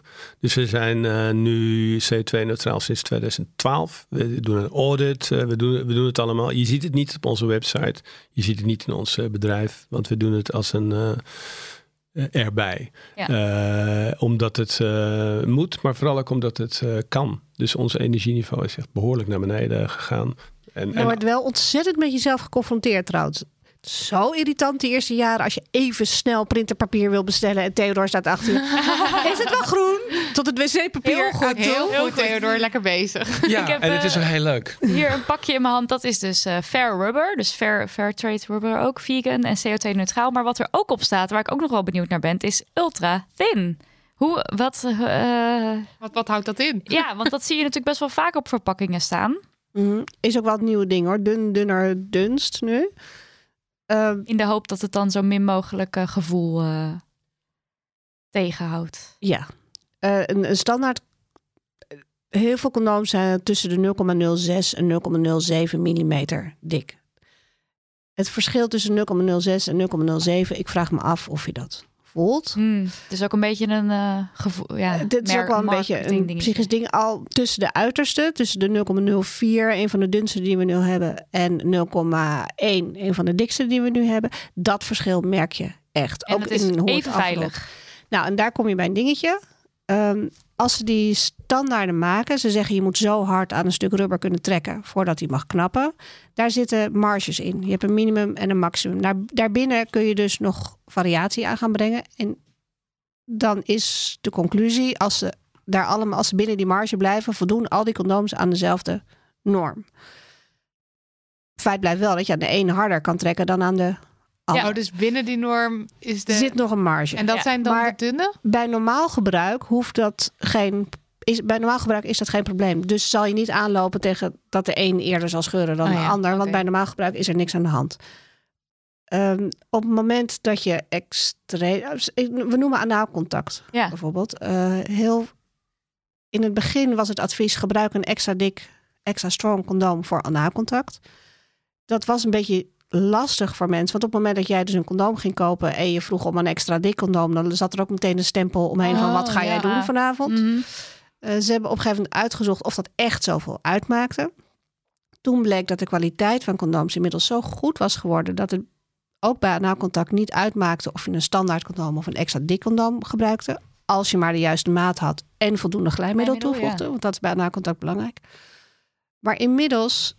En, en dat advies staat nog steeds. Maar inmiddels zijn binnen de range van gewone condooms die je bij de drogist koopt ook hele dunne erbij gekomen. En dan zijn wij nu wel wat voorzichtiger met zeggen, nou gebruik die ook maar voor anaalcontact. Want dan is het... Dan is het net iets toe. Ja, dan zit je aan de onderkant van je marge van ja. uh, hoeveel kan die hebben. En aan de bovenkant van je marge van wat doe je er allemaal ja. mee. Ja, ja, ja, ja. Het verschilt dus ook per bij. wat je ermee gaat doen. Ja, maar bij normaal... Maar je kan gewoon een normaal huistuin- en keukencondoom kopen voor anaalcontact. Dat is, dan is er niks aan de hand. Mits, niet ultra thin op staat. Mits uh, je extra glijmiddel. Glijmiddel, ja. ja, okay, ja Oké, okay, we over moeten door. Oh, nee, nee, want we moeten het ook nog even over het oh, vrouwencondoom ja, het hebben. Ja. Dus, en dan kunnen we door naar glijmiddel. Maar ja. het vrouwencondoom, wat is het? Hoe werkt het? En waarom Waar zou je het gebruiken? Het voor? Ja. Uh, nou, ik pak nu oh, ja, even, pak even bij. Het vrouwencondoom wat al langst op de markt is. En het... best verkrijgbaar. Yes. Denk aan een... Uh, ja, dan moet ik het toch ook zeggen, boterhamzakje. Denk aan een zakje wat je uh, bij jezelf naar binnen brengt. Dat kan overigens ook uh, anaal. Dus het is ook niet per oh. se een vrouwencondoom. Laten we het een ja, trouw, intern sowieso, condoom noemen. Even los daarvan, uh, van het anale contact. Het is gewoon heel stom dat het een vrouwencondoom heet. Het zou eigenlijk een andere naam moeten hebben. We hebben het hier van tevoren ook al over gehad. Maar dat schijnt nog moeilijk te zijn om dat helemaal uh, internationaal er nu door te krijgen. Ja, inmiddels, uh, uh, het, het had ooit een, een, een doel, het een vrouwencondoom noemen. Het had ook een emancipatoire uh, tintje eraan. Ja. Van uh, vrouwen die voor zichzelf zorgen, voor zichzelf opkomen. Nou, inmiddels is het verstandiger misschien om het in, intern condoom te ja. noemen. Ja. Dat zie je ook wel steeds meer gebeuren. In inner condom. De inner condom. Uh, je ziet het steeds meer gebeuren. Maar het gaat nog even duren voordat je dat overal op ja, alle pakjes okay. en alle marketingdingen aangepast hebt. En in sommige landen wordt nog steeds heel erg zwaar ingezet op dat emancipatiestukje. Oké, okay, ja. ja. Dus dat dient het ook nog wel een doel. Heeft het misschien nog een doel, ja. ja. Maar in principe een intern condoom. Ja, en je kan hem uh, in je vagina inbrengen of in je anus. Ja. Wat je wil. Uh, er zit een ring in. Een flexibele ring. Het is een beetje als de Nuva-ring. Ik weet niet of mensen dat kennen, maar daar lijkt het een beetje op. Ja, lijkt het inderdaad op. En die helpt je om het condoom in te brengen. Want als je een boterhamzakje bij jezelf naar binnen zou moet moeten proppen. brengen... moet je heel erg proppen. Gaat niet werken. Dus dit geeft een beetje houvast. En hij zorgt ook dat hij aan de binnenkant een beetje blijft zitten. Dat als je partner heen en weer gaat, dat niet dat hele condoom steeds... Maar het is dus niet zo, je brengt, die, je brengt hem in en haal je niet de ring weer uit. Die laat je zitten. Het is goed dat je het vraagt, die ring laat je zitten. Oké, okay, ja. ja. En er zit uh, het randje, de, de opening van het boterhamzakje, zou ik maar zeggen, is wat dikker en steviger om te zorgen dat hij niet naar binnen schiet. Ja. Zodat hij goed aan de buitenkant. En zit, het, en zit dat randje aan de buitenkant, zit dat dan over je schaam of over je vulvalippen heen? Of hoe uh, ja. moet ik dat voor me zien? Okay. Ja, die, die zie je inderdaad aan de buitenkant en die, bescher- die bedekt je schaamlippen een beetje. Ja, ja, ja. oké. Okay. Ja. ja. Dit is een heel duidelijk plaatje wat we nu zien. En dat is wel een punt waar sommige mensen een beetje van schrikken. Denken, jeetje, dan zie je dat zo zitten. Dat geldt voor mannencondooms ook. Die zie je ook zitten. Ja, maar daar zijn we met z'n allen al wat langer aan gewend. Ja. En ik Ik weet niet zeker hoe het zit, maar ik heb het idee dat mannen veel meer überhaupt gewend zijn om naar hun eigen geslachtsdelen te kijken. En voor vrouwen is het, is het best confronterend. Ze moeten eerst aan zichzelf zitten. Ze moeten iets naar binnen brengen. Ja. Nou, als je een tampon gebruikt, ben je al wat meer gewend. Maar... En dan vervolgens zit er iets wat constant de aandacht uh, erop vestigt. Ja. Je ziet iets zitten. Dat, dat zijn wat hordes. Kan ook wel lekker zijn, want als het randje nog een beetje zo tegen je clitoris aanschuurt, heb je een soort extra pleasure mo- moment. Ik heb begrepen dat het bij sommige vrouwen zo werkt. Ja. En andere vrouwen hebben helemaal nergens last van. Mm. En bij andere vrouwen werkt het storend. Oké, okay, dus hier is het weer ook heel persoonlijk. Ja. Ja. En dat geldt eigenlijk ook voor die binnenring. De een zegt ook, oh, ik vind het wel fijn, want ik voel, ik voel wat bewegen van binnen. De ander zegt ook, oh, ik vind het zo irritant, ik voel het bewenen. Ja. Ja. Ook weer compleet persoonlijk, heel of je persoonlijk. dit uh, prettig ja. vindt of niet. Maar ik, ik focus nu op waar dingen, van, waar dingen waar vrouwen van schrikken. Bij dat vrouwencondoom. Maar het heeft ook een aantal hele grote voordelen. Je kunt hem van tevoren aanbrengen. Een beetje zoals het pre-erectiecondoom. Ja, ja, je alleen kan, kan jij nu uit de douche stappen en ja. zeggen... nou, ik ben er klaar voor. Jij zegt dan plezier al in. Ja. ja, uh, je kunt bij een mannencondoom... Als je, als je aan het vrijen bent en de man is klaargekomen... dan moet je eigenlijk heel snel dat mannencondoom vasthouden... Het, en, en terugtrekken om te zorgen dat het condoom niet afglijdt. Bij dat vrouwencondoom heb je daar minder last van. Dan kan je langer nog even tegen elkaar aan blijven liggen en uitpuffen. Want dat condoom blijft wel zitten. Dat glijdt niet opeens naar binnen of zo. Nou, als je klaar bent, moet je hem wel even dichtdraaien. Ja. En dan haal je hem eruit en gooi je hem weg. Dus het groot voordeel is van tevoren in kunnen brengen. Je kunt langer bij het knuffelen. En je hebt ook meer vrijheid tijdens het vrijen. Dus je kan even van standje wisselen of iets anders gaan doen. Want dat condoom blijft, blijft gewoon rustig zitten. zitten. Ja. Je bent dus ook niet meer afhankelijk van of de man de erectie kan blijven behouden. Ja, en uh, ook dat kregen we weer van luisteraars terug. Uh, dat dan de ander stiekem het condoom afdoet. Mm-hmm. Oh, oh, ja, stiekem. Ik, ik weet niet of het... Nou ja, het is in ieder geval heel vreselijk dat het gebeurt. Uh, zonder maar overleg. Dat, ja, ja, zonder overleg het condoom afdoet. En hiermee hou je... Degene die de vagina heeft, die houdt de controle. Ja. Want jij weet van, ik heb hem in... Uh, en je kan ook heel makkelijk voelen, zit hij er nog? Ja. Z- zelfs zonder dat je partner merkt, kan je heel even met je handen naar beneden. En denk, okay, weet je hij van, hij is goed. er. Dus ja. je hebt meer uh, controle over de situatie. Kijk, ik, er zijn mensen die me vroegen van... oh, wat handig, kan een vrouw dit dan nou ook stiekem gebruiken... als een man geen condooms wil gebruiken? Nee. Als je heel handig bent, slipje zonder kruis, dat je hem niet ziet. Het zou kunnen, maar ik zou het niet aanraden. Ik ben ook een beetje bang voor het effect als de man er halverwege toch achterkomt dat hij er wel in zit. Het lijkt me ook heel stressvol voor jezelf. Daarom. Eigenlijk. Ja, dus dat... Dat, dat is niet mijn eerste ding waar ik aan denk. Maar het is, als je wel in gesprek kan met elkaar, kan je ook zeggen, joh, weet je, de ene moment gebruik jij het condoom, het volgende moment doe ik ja. hem. Je kan het ook een beetje als cadeautje naar elkaar. Van vandaag, ja. uh, vandaag zorg ik ervoor. Morgen ja. jij weer. En uh, daar had je het ook al over, de winkel, dat dit soort dingen uittesten, dat kan ook gewoon even weer leuk zijn voor, ja. voor je seksleven, om daar samen een beetje mee te experimenteren. En, en je kan er gewoon eentje en... kopen, toch? Ja, ja je, je kan, kan deze per stuk, je ja. kan eigenlijk alle condooms bij jullie per stuk kopen, toch? Ja, we hebben grote snoeppotten staan. Ja. En dan hoef je niet een heel pakje mee ja. te nemen. Nee. Oké, okay, dan kunnen we nu eindelijk door ja. naar glijmiddel. glijmiddel. Ik denk dat we het een beetje kort moeten houden vanaf ja. hier. Um, nou, maar want ik, ik heb dus ook huiswerk meegekregen en ik heb en, uh, daar, daar, nou ja, omdat ik dus seks heb met vrouw, met een vrouw. Daar uh, heb ik dus geen condooms nodig. En daarom kreeg ik heel veel glijmiddel mee. Uh, Lydia is degene die mij aan glijmiddel, glijmiddel heeft geholpen. Want haar lievelings is uh, Wet Stuff. En dan de... Hoe heet die ook alweer? Het is het paarse flesje in ieder geval. Het is van Wet Touch. Stuff. Ja. ja, Touch. Ook dankzij de Condomerie. Hè? Want ja. daar ging ik heen. Toen zei ik, wat moet ik hebben?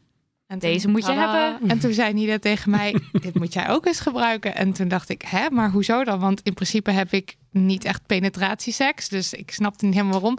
Nou, glijmiddel mensen, het is helemaal de shit. Ik ben uh, een groot fan, vooral van die, van die Wet Stuff Touch. Omdat je daar ook uh, mee kan masseren. En je kan zeg maar gewoon gelijk doorglijden naar ja. van alles daar uh, in de, de... En het irriteert dus niet, deze. Want mensen nee, hebben dus ingestuurd ja. van... ik kan het niet goed tegen glijmiddel... Ja. maar er zijn natuurlijk heel veel verschillende soorten ook weer. Ja, en, uh, en, en dat is echt... Uh, nou, er ging wel een wereld voor me open, hoor. Dus uh, bedankt Condomerie en bedankt Nina. um, ja, zal ik maar gewoon... Even, want want uh, bij glijmiddel kregen we dus uh, te horen... dat mensen zeggen... Uh, het is niet nodig en het is allemaal erg nat van mezelf. En als, er niet, als het niet vanzelf glijdt... moet er maar meer gevingerd en gebeft worden. Uh, Hoe ja, denken jullie, jullie daarover? Idee daar, ja. hierover? Daar, daar valt natuurlijk wat voor te zeggen. Mm-hmm. Uh, het, als iemand bij mij aan de balie komt en zegt... ik heb altijd pijn bij het vrijen... dan zal ik niet degene zijn die meteen een flesje neerzet... en zegt zo, nou dit is de Opgelost, oplossing, ja. klaar. Uh, je kan altijd wel even kijken van ben ik ontspannen genoeg? Hebben we in, in principe zou een vrouwelijk lichaam genoeg vocht moeten aanmaken... uh, om prettig te kunnen vrijen. Maar dat terzijde kan glijmiddel wel een heleboel extra plezier brengen. En juist door het masseren met glijmiddel bijvoorbeeld... kan het zijn dat je je wel fijner voelt en ontspannender voelt... en daardoor vocht gaat aanmaken. Dus het is niet zo zwart-wit. Nee, precies. En ik denk ook wel dat er veel uh, druk wordt gelegd op hoe nat je wordt. En dat zowel de partner zich gestresseerd kan gaan voelen... omdat iemand misschien niet nat genoeg wordt... als jijzelf dat je denkt, ook oh, maar ben ik, ik ben niet nat, moet ik opgewonden worden. Plus, wat ik ook eigenlijk vind, zeker nu ik dus een beetje meer bezig ben met dat glijmiddel... is dat als het daar al glad is... Dat kan ook heel opwindend ja. werken. Want ja, ik krijg genoeg als je de eerste lekker. hobbel genomen hebt, zou ik maar zeggen. Ja. Dan gaat je lichaam als vanzelf daarna. Ja, want het ja. is niet zo dat je, omdat er glijmiddel zit, dat je dan dus niet meer nat wordt. Ik, ik vind het juist wel geiler misschien. Uh, zelfs omdat je omdat het dan meteen heel erg lekker voelt. En voor mensen met een penis is het ook heel lekker om daarmee bijvoorbeeld afgetrokken te worden. Want iedereen, we hadden dus heel veel reacties van ik word super nat en dus is het niet nodig. Terwijl, stel je wil alleen maar aftrekken. Dan kan je natuurlijk ook met speeksel kom je misschien ook al een heel eind. Maar dan is het wel een hele leuke toevoeging. Ja, precies. Ja, en uh, masturberen met glijmiddel is ook helemaal leuk. Uh, en dat... speeltjes. Ja, op... En dus met anale seks is het ook echt noodzakelijk. Ja. ja. Om ja. het te, te ge- gebruiken. De anus die is en kwetsbaarder eigenlijk. Gek genoeg dan de vagina. Omdat de laag van cellen veel dunner is. Mm-hmm. En maakt minder vocht aan. Of nauwelijks vocht aan. Ja. Dus dat en... zal je echt van buiten mee moeten brengen. En nu hebben jullie heel veel verschillende soorten glijmiddel. Uh, van, uh, wat is het, uh, whipped cream tot uh, cannabis lubricant... die ik trouwens geprobeerd heb en best wel lekker vond ruiken. Ik snap niet precies wat de toevoeging is, maar uh, ik vind het uh, best wel leuk. En de peppermint wet stuff had ik ook en dat was helemaal tintelend. Vond ik Tint, ook leuk. Ja. Ja. Het klinkt mint, hè? Verschrikkelijk, nee, vind ik. Nee, ik vond het heerlijk. Ik vond het erg leuk. De, uh, tijdens de uh, masturbatiesessie kan ik het je ook aanraden, als je ervan houdt dan. Hè? Dus uh, ja, ik, ik had wel lol. En als je condooms gebruikt, zijn er dan bepaalde types die je bijvoorbeeld absoluut niet moet gebruiken, omdat het dan gevaarlijk wordt? Dus de combinatie condoom en bepaalde glijmiddelen? Ja, bij een, zeker bij de meeste condooms, bij latexcondooms, moet je echt geen natuurlijke olie gebruiken in de zin van geen mineralieolie. Ja, daar kom ik ook nog op. Het ja, is wel ja, goed dat je dat zegt, ook. Want die vraag krijgen we heel vaak. Sowieso geen vaseline, uh, geen massageolie, geen babyolie. Dat... Bij natural rubber latex. Bij natural rubber latex. En bij, ook bij de uh, synthetische latex trouwens. Ja. Dus eigenlijk bij de meeste condooms die je tegenkomt...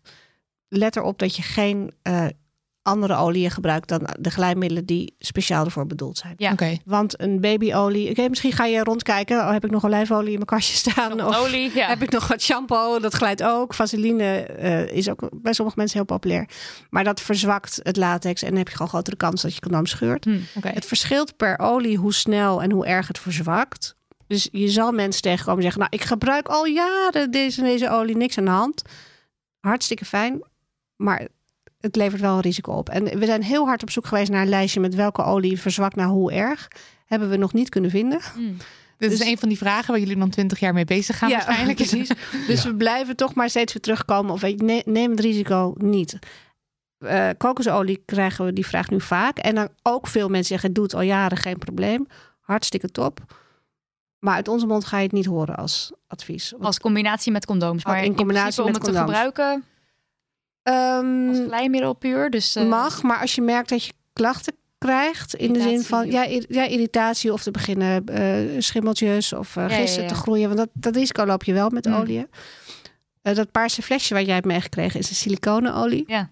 En siliconen is een hele slechte basis voor gisten en bacteriën om op te groeien. Dus de kans dat mensen daarop uh, reageren is heel klein. Ah, oké, okay, ja, want ja. ik vind het dus heel prettig ook. Uh, het klinkt nee, misschien eng, dan. Siliconen. Maar gek genoeg merken we dat heel veel mensen daar juist yes, heel goed voor reageren. Super glibberig. Ja, heel. En uh, voor het inbrengen van make-up heb ik een keer van jullie uh, waterbasis. Uh... Ja, die gebruik ik dus nu ook. Ook ja. op aanraden van jou. En dat is echt uh, toppie. Ik, ja, deze krijg ik nog een commissie, lieve mensen. nou. Maar wat voor waterbasis, welke is dat dan? Oh, dat heb ik niet mee. Natuurlijke, die heb jij ook nu oh. inderdaad aan oh, Marilotte yes, yes, meegegeven. Yes. Ja, yes, yes, yes is het ah. inderdaad, ja. Ja, die, die vrouwen kwamen bij ons. Uh, komen uit de medicijnenindustrie, Engelse vrouwen. En die waren zo overtuigd dat ze dat moesten maken. Hebben hun huizen verkocht. En dat in hun uh, geld gestoken. Wow. En ze gingen er helemaal voor, ja. Cool, cool. Heel leuk. Ik weet niet of ze nog vi- of ze fiets zijn. Fiets zijn, maar in ieder geval. Maar Nee, je hebt mensen met, uh, met passie. En, uh, en wat die Glijmiddel betreft, we hebben die Wet Stuff man, dat is Paul White, is een totale freak uh, op uh, glijmiddelgebied. Uh, glijmiddelgebied is ja, een totale is, freak. Ja, en uh, is, uh, op Sydney, die houdt ook van om allerlei dingen te onderzoeken uh, op, uh, op het allerkleinste niveau. En dan gaat hij bijvoorbeeld zeggen, ja, die Durex is eigenlijk een buitenwijk. Uh, Durex glijmiddel is een buitenwijk uh, glijmiddel, namelijk drie, drie minuten seks. Maar je hebt... Uh, Hè, wat bedoelt hij daarmee? Finex seks. Uh, oh ja. Oh. ja. En, uh, maar ja, uh, je hebt ook uh, mensen in de Phoenixwijk die wel veel aandacht uh, ja. aan zaken besteden. Dit is Phoenix-mens-shaming. Ja, dat is een schande. Maar die, die is, heeft dus een hele chart met dat is voor uh, drie minuten, dat kan je na twintig minuten, dat, dat werkt twintig minuten, dat voor langer, dat is ah. voor anaal bij de vagina. En wij zijn nu bezig, maar we zijn nog niet klaar om het helemaal in kaart te brengen. Omdat er zoveel mogelijkheden zijn. En ons advies is de hele tijd begin bij de basis. Hè? Begin bij een waterbasisglijmiddel. Van een uh, begin simpel daarmee. Merk weer, ja. ja, simpel merk. Van daaruit uh, ga je dan... En, ja, en dat bevalt wel of niet. En, en dan ga je kijken hoe dat uh, verder kan. Ja, en daar geldt voor glijmiddel dan hetzelfde als bij condooms. Het scheelt al als je weet, er is heel veel variatie. Dus ja. als glijmiddel bij jou irriteert of het droogt heel snel op en je denkt, oh mijn god, hoe groot is mijn probleem wel niet als glijmiddel ook, ook niet werkt. Het kan zomaar zijn dat, het, dat je het verkeerde glijmiddel te pakken ja, hebt. En als een condoom niet past, is het ja. niet omdat jij uh, buitenissig bent, maar dan heb je gewoon het verkeerde condoom te ja. pakken. Ja. En vrouwen in de overgang komen ook uh, ja, naar ons ook toe. Nog, trouwens. Is een goede. Ja. Of het medicijngebruik kan ook medicijnen zorgen voor of, meer droogte. Of uh, die, uh, uh, uh, wat is het, uh, droogte na oncologie. Uh, ja, wat ik hier nog... Uh, oh, ja. Heel veel van deze glijmiddelen zijn hartstikke fijn om uh, tijdens het vrijen, om mee te spelen, masturberen, speeltjes... Maar er loopt ook een groep vrouwen rond die zoveel last heeft van vaginale droogte... dat ze ook tijdens het fietsen of tijdens het lopen oh, overdag ja. geschurend geïrriteerd oh, ja. ervoor ervaren. Als die een g- gewoon tube glijmiddel in handen geduwd krijgen... en dat de hele dag erin gelopen smeren... heb je gezichtscreme dat je gewoon even smeert. Ja, nou, bij die dus liever niet. Daar heb je dan speciale producten voor. Oh, okay. hm. uh, omdat dan een gewoon... Kijk, zo'n gewoon glijmiddel is bedoeld voor een paar keer per week... niet om de hele dag in je vagina te smeren. Dus dan loont het wel om even op zoek te gaan naar een speciaal product ervoor. En er hoeven niet altijd oestrogenen in te zitten. Dat kan ook zonder okay. hormonen. Ja. Interesting. Ja. Zullen we even dus doorgaan naar het liklapje? Het weflapje slash lik. Ik heb hem er net eventjes uitgehaald en ik ruik de geur al, want het is... Uh, strawberry. Strawberry. Ik heb hem dus niet gebruikt, want vanwege omstandigheden waren de poorten gesloten. Maar ik was wel heel uh, gefascineerd. Uh, maar wat we vooral kregen was uh, liklapjes. Bestaat wat dat dan? Het? Wat is het? En waarvoor heb je het nodig? En waar koop ik het? O, het voelt heel zacht. Oh ja, oh ja, het is ook een beetje boterhamzakjesachtige situatie. Uh, zal, ik, ja. zal ik eens beginnen met uh, een, uh, een groep vrouwen uit San Francisco... die de, uh, die de zaak binnenkwam twintig jaar geleden, geloof ik. Van uh, Sexshop Good Vibrations, ja, hele goede naam. En die uh, hadden het over alternatieve manieren voor uh, oral dams. Ja. Uh, dus uh, uh, de functie is, uh, je hebt twee lichamen. Lichaam van jou, lichaam van mij... Wij, jij hebt body fluids, ik heb body fluids. En wat je moet uh, doen is voorkomen dat mijn body fluid naar jou gaat of de jouwe naar de mijne. Dat is even abstract. Kan je een laptop voor gebruiken? Kan je ook een liklapje of voor dat, gebruiken. Of een condoom, maar dat is even de abstracte manier. Ja, het is een barrière. Ja, barrière. Ja. En je kan dus... Uh, maar zij had het over... Um, um, want toen uh, had je die nog niet. Je had wel dental dams. En die de tandarts gebruikte bij boren. Dus er was een dental dam. Dat gaat uh, in je mond, gaat er dan een boor doorheen. En dat voorko- voorkwam het spatten. Dus, uh, vierkant latex lapje was Viertex latex lapje. En, en dat, was een dent, dat was een dental dam.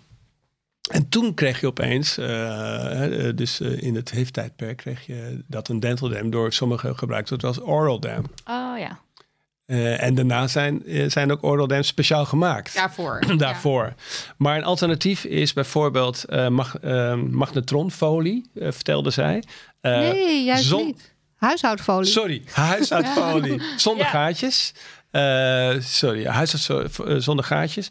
Dat is goedkoop. Uh, dat is boterhamzakjesachtig dun. Uh, die kan lang, uh, lang uitrekken. Kan je overal kopen? Kan je overal kopen, doe je wat glijmiddel in. Daarna klap je dubbel.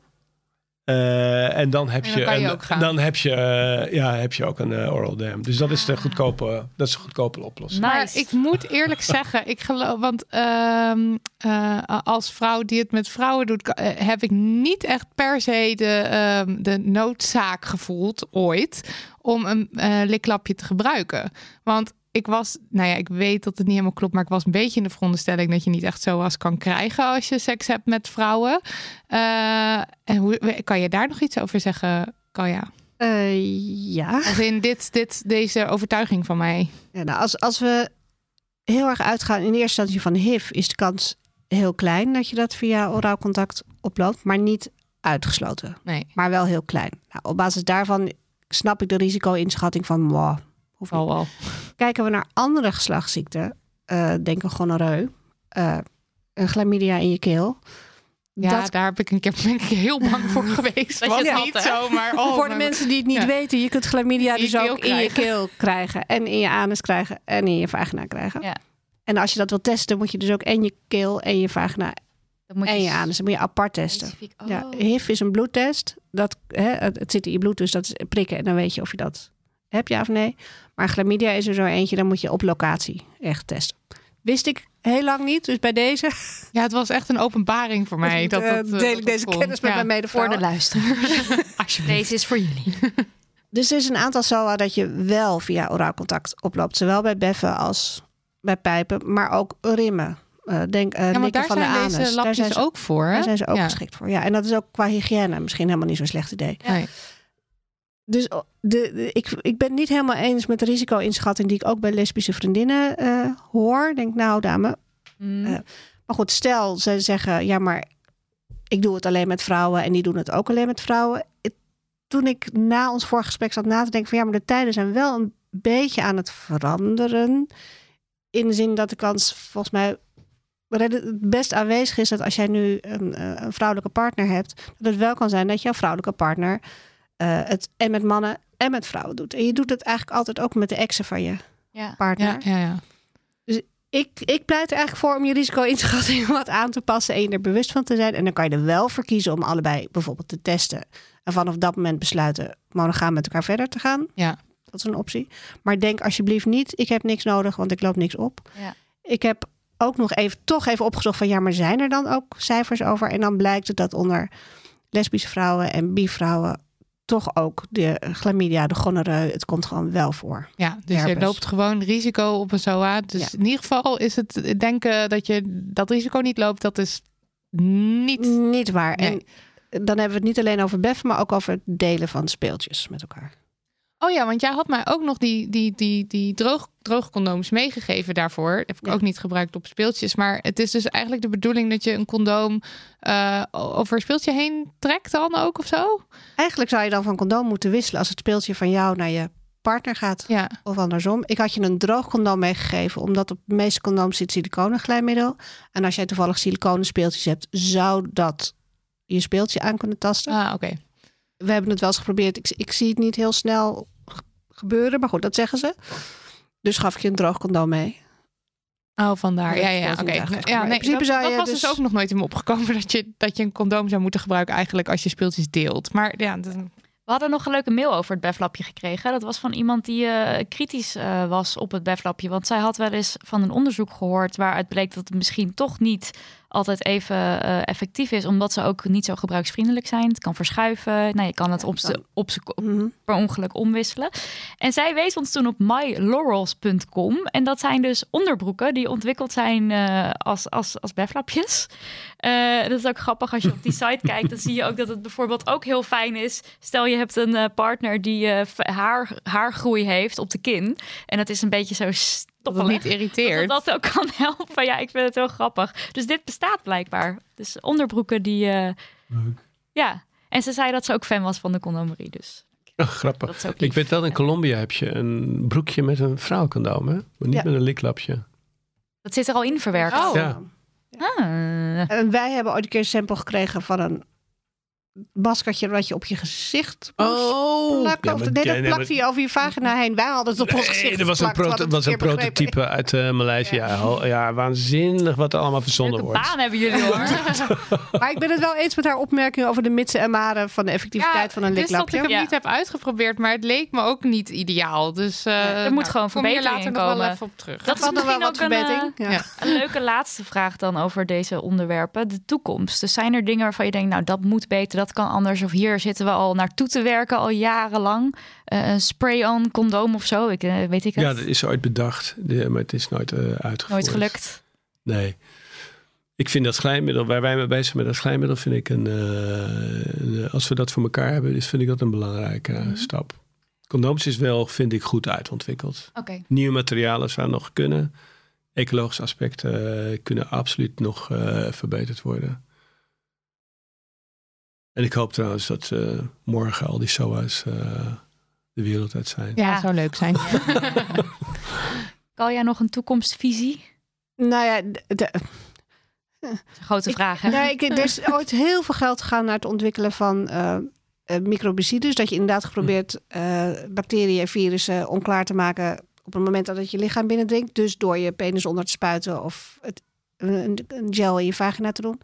Vooralsnog uh, helaas pindakaas. Sommige dingen lijken in een uh, reageerbuisje veelbelovend, maar blijken dan zo irriterend te zijn voor de vaginale Uh, sluimvliezen, dat je daarmee alleen maar vatbaarder wordt voor virussen en bacteriën.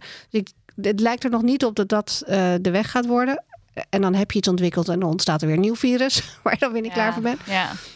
Maar ik hoop wel, wat mij betreft qua condooms, het gebruiksgemak, hoe meer we daar nog aan kunnen doen. Want ik krijg steeds meer uh, dames van in de twintig, dertig... die inderdaad zeggen, ik ben klaar met die pil, ik, ik wil of ik kan geen spiraal. Dus condoom gaat het voor mij zijn de komende twintig jaar. Ja. Nou, hoe makkelijker een condoom dan uh, te gebruiken is, hoe beter. Ja. Hoe, hoe fijner. Ja. Ja.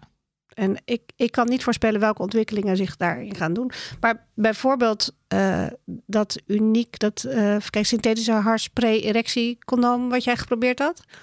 Ja, ja die je dus om kan doen nog voordat, ja. je, voordat je een erectie hebt. Ja, ja, precies. Ja, ja. Die bestaat ook in een vorm die je omdoet terwijl je al een erectie hebt. Ja. En die is zoveel makkelijker om, om de, bijna als een soort boterhamzakje van sok trek je dat over je penis. Ah, en dat ja. kan zoveel makkelijker. Dus als het daar meer variaties van in komen. Het omdoen alleen al ja. iets makkelijker ja. maken. Ja. Ja. Nou, ik zag ooit een filmpje van Easy On, ook op die manier. Ja. Uh, dat en was de Wingman, toch? Die heeft toch ook een... De Wingman is, uh, is een applicatie erbij. Oké, okay, ja. En uh, we hebben van de sekswerkers bij ons in de zaak hebben we een truc geleerd. Die leren we nu aan alle studenten om een, via een draaitruc om het uh, heel snel om te doen. Nog is er een dan... filmpje van wat we in ja. de show notes kunnen zetten? Ja, ja. Uh, ergens op de website staat. Oké, okay, ja, gaan de, we dan... De draaitruc. De draaitruc, ja. oké. Okay. Ja, en uh, werkt... al, werkt uh, Werkt, uh, werkt heel goed. Maar de Easy On, dat had je dan. En dan kon je, was bidirectional. Dus je kon in het donker links of rechts kun je het omdoen. We hadden dat filmpje gezien. En uh, uh, wij testen dat uh, uit. Maar dat werd te hard om mij uh, heen gedaan. Dus toen uh, klapte ik bijna dubbel van de pijn. Dus je moet bij het oh. uittesten moet je wel uh, heel voorzichtig ja, doen. Ja, ja, ja. Moet je heel voorzichtig doen. met, uh, met zaken. En uh, een, een ontwikkeling die niet geen toekomst is, maar wel ondertussen ge- uh, gedaan is, is PrEP. Is natuurlijk. Ja, ja, is een, dat is een mooie, ja, ja. goede ontwikkeling. Is een goede ontwikkeling. En wij hebben, hè, je had, vroeger had je Double Dutch, pil met condoom, ja. pil voor zwangerschap, uh, condoom voor anti-S O A. Uh, wij hebben bij de Condomerie bedacht en uitgetest ook uh, Double Dutch twee punt nul. Dus uh, PrEP beschermt tegen H I V, maar niet tegen uh, andere S O A. Dus waar het om gaat is, mensen moeten blijven nadenken. Ja. En als je in de verre toekomst kijkt, dan kijk ik terug naar de jaren zeventig. Naar Jane Fonda uh, in haar powerrol van uh, Barbarella. Uh, dat is een film uh, die jullie nog maar eens uh, moeten zien. En het gaat over uh, uh, seks hebben met anderen zonder elkaar uh, uh, aan te raken. Oh, met vibes. Oh, en dan oh, vibes. En zo. En ja. Leuk, dat is ook Eerlijk. een mooie toekomst. Ja, dat uh, zie ik ook zitten. Zeker bij de sociale onthouding die wij nu uh, ja. opgelegd krijgen. ja. uh, Is dit gaan, we, gaan wij voor uh, Barbarella. Yes. Okay.